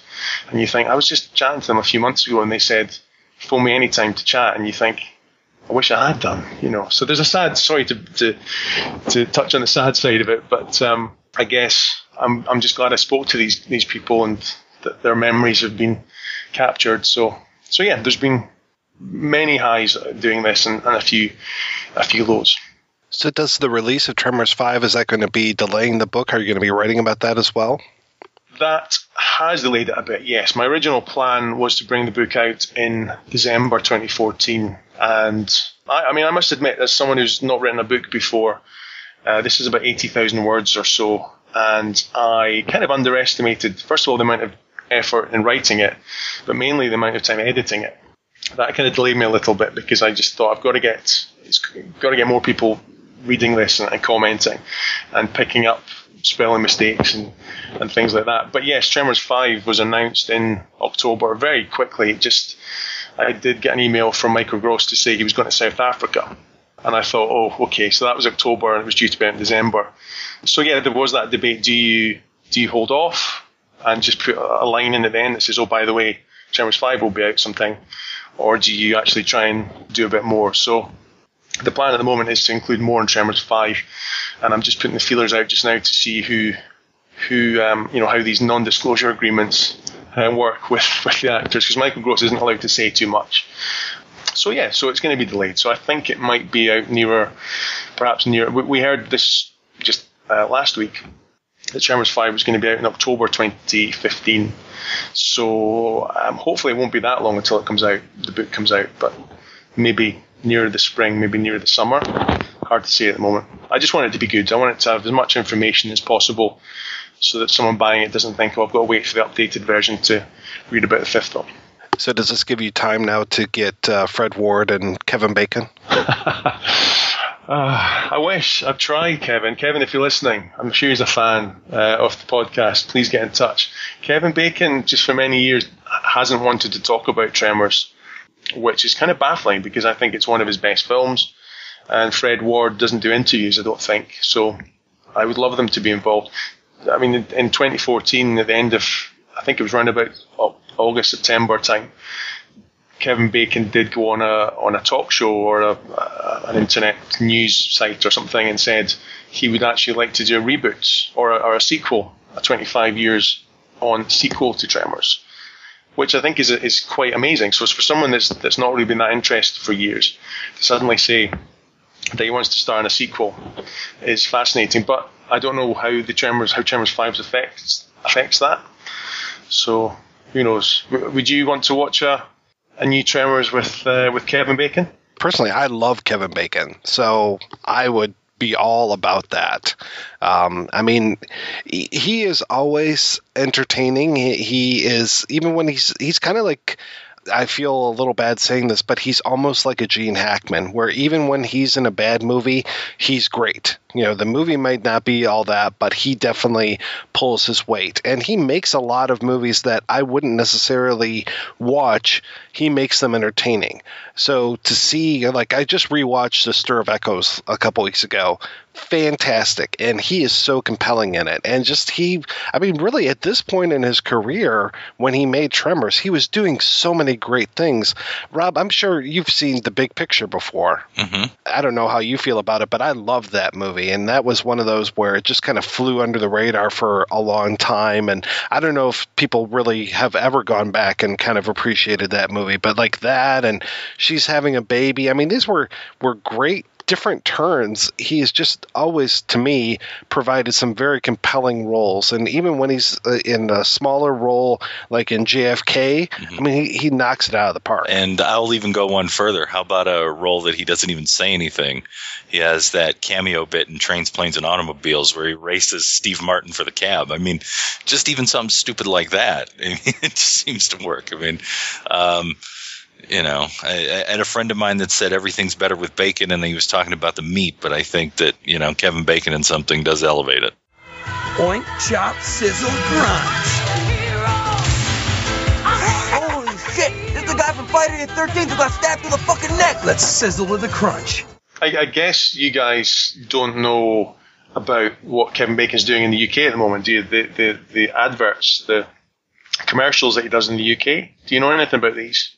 No. No. No, well, for the last, um, uh, I want to say year, maybe a bit more, uh, at the cinema, we've got a mobile phone network here, or a cell phone network called EE.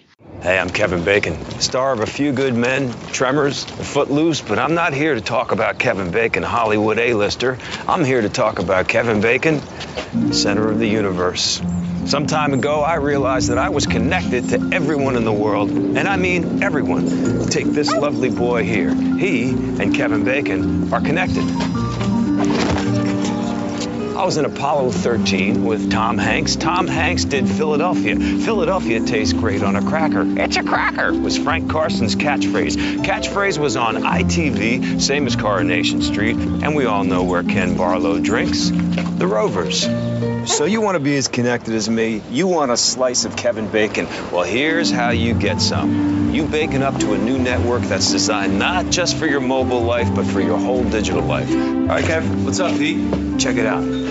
Malcolm's streaming his favorite TV show without waiting donkeys for it to buffer, right? He's connected. Julie's watching a film. Oops.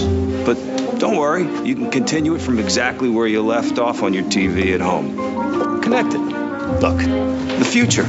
You could be paying for pork scratchings with your phone. Lily's connected. May I?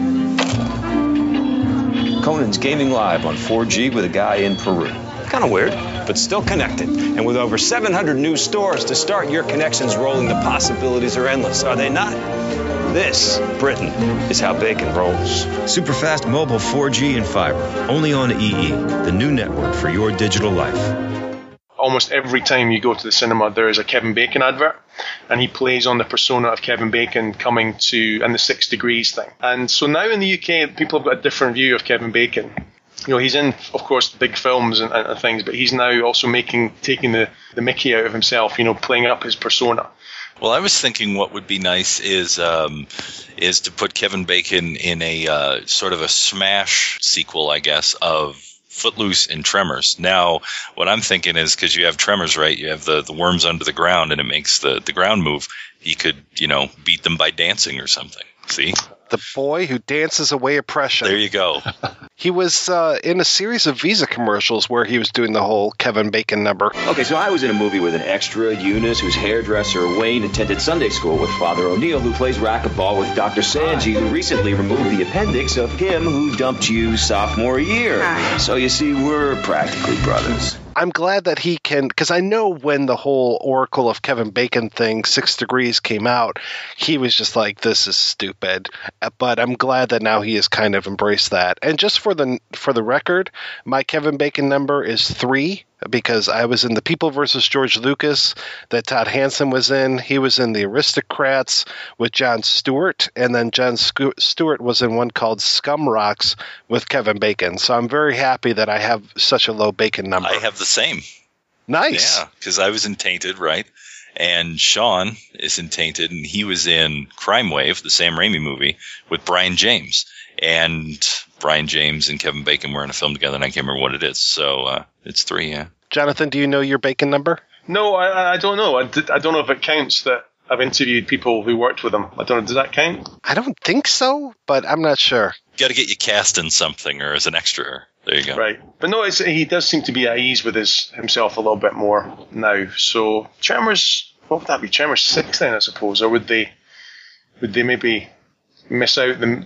Who knows if they do a, a new one? Maybe they'll miss out the, the ones in between and just make it Tremors revisited. I don't know quite what you would call that, but Well, I'm glad they're keeping the numbers. You know, we were talking today, my wife and I, about uh, the Terminator franchise, and I was glad, you know, Terminator now has dropped the numbers, but I'm glad. I like when they keep the numbers to these films. You know, it's it makes it too confusing otherwise. It's like I don't even know how many Star Trek movies they're up to. You know, is it Star Trek 11 now, 12? I don't know, but you know, once they got to Generations and they started dropping the numbers, it was like, oh fuck, now I can't remember which came for Insurrection or this other one. Oh, so yeah, I'm glad it's Tremors 5 coming out. Maybe Kevin Bacon will be 5.5. You know, who knows? Yeah, yeah. Or what's that film in? Um, I don't know if you've seen the uh, the third Lion King film, which is set behind the scenes of the first one. Oh yeah, we made reference to that on our um, Rosencrantz and Guildenstern are dead episode. Well, Yes, maybe maybe we'll do something similar with uh, with uh, with the new Tremors, but but no. the Tremors prequel. Yeah, yeah. Come back, Kevin. All is forgiven. All right, we are going to take a break and play a preview for next week's show. I'm Jack Death. I'm a trooper in the 23rd century. Jack Death, Angel City PD. May I see your stats? What did I do? Under Section 7 of the Penal Code, the Council authorized me to administer you a transfer suspect examination. You can't give me a TSE without a warrant. I got your warrant right here, pal. Okay, okay, okay. I don't want any trouble. Hold out. My job is hunting transfers. I got nothing to hide. Finding them, and singeing them. Look out!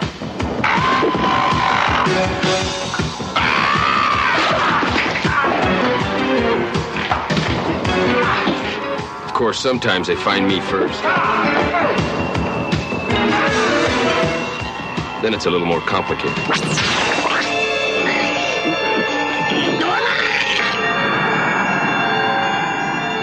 How do you know Whistler's location? We monitored a line disruption in Los Angeles, December 1985.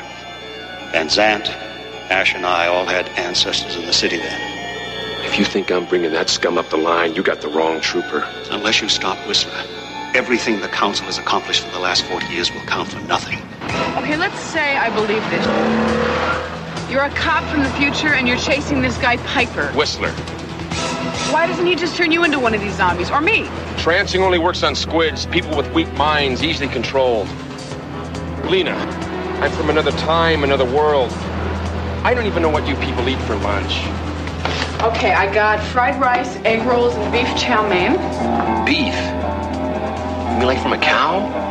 I thought it was rough in the 23rd century. I didn't know how hot it could get. Jack? How's my tan? It was getting hotter all the time. Jack? I guess I just attract a certain element no matter what century I'm in. This way, mister! Anyway, I gotta run now. I want to ride with the lady. Over here, Ashby!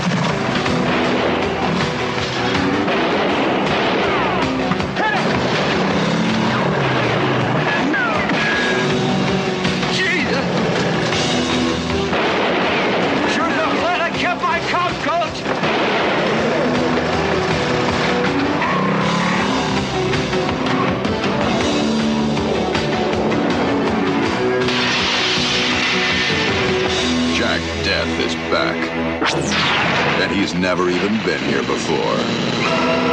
Trancers. Well, from Tremors to Trancers. Next week, we'll be discussing the low budget sci fi neo noir Trancers. We'll be joined by Jay Bauman of Red Letter Media. That's if he can escape from Mr. Plinkett's house.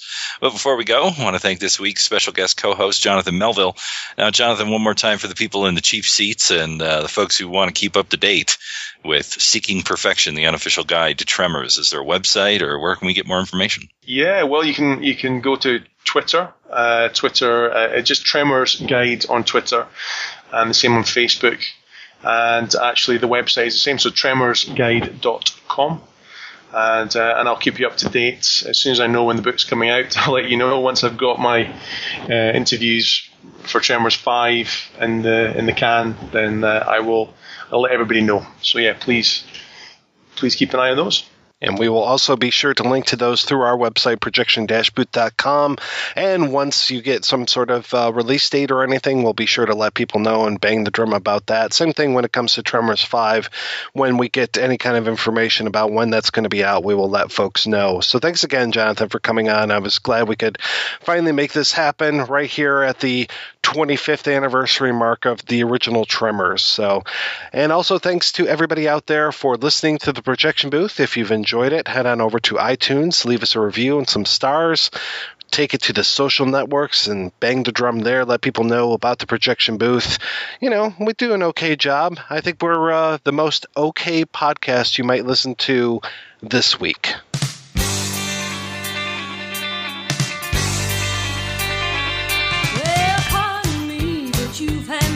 Attention ever since you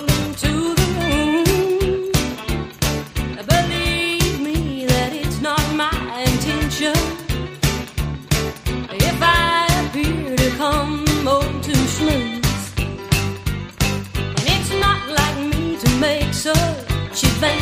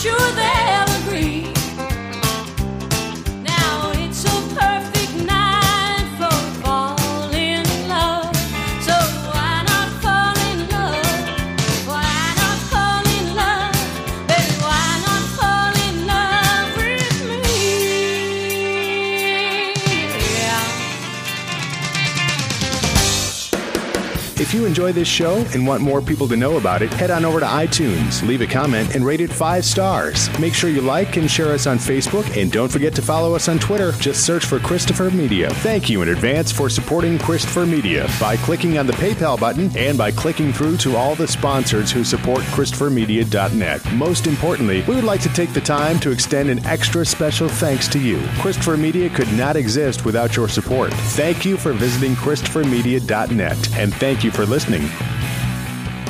Christopher Media, let's make some noise.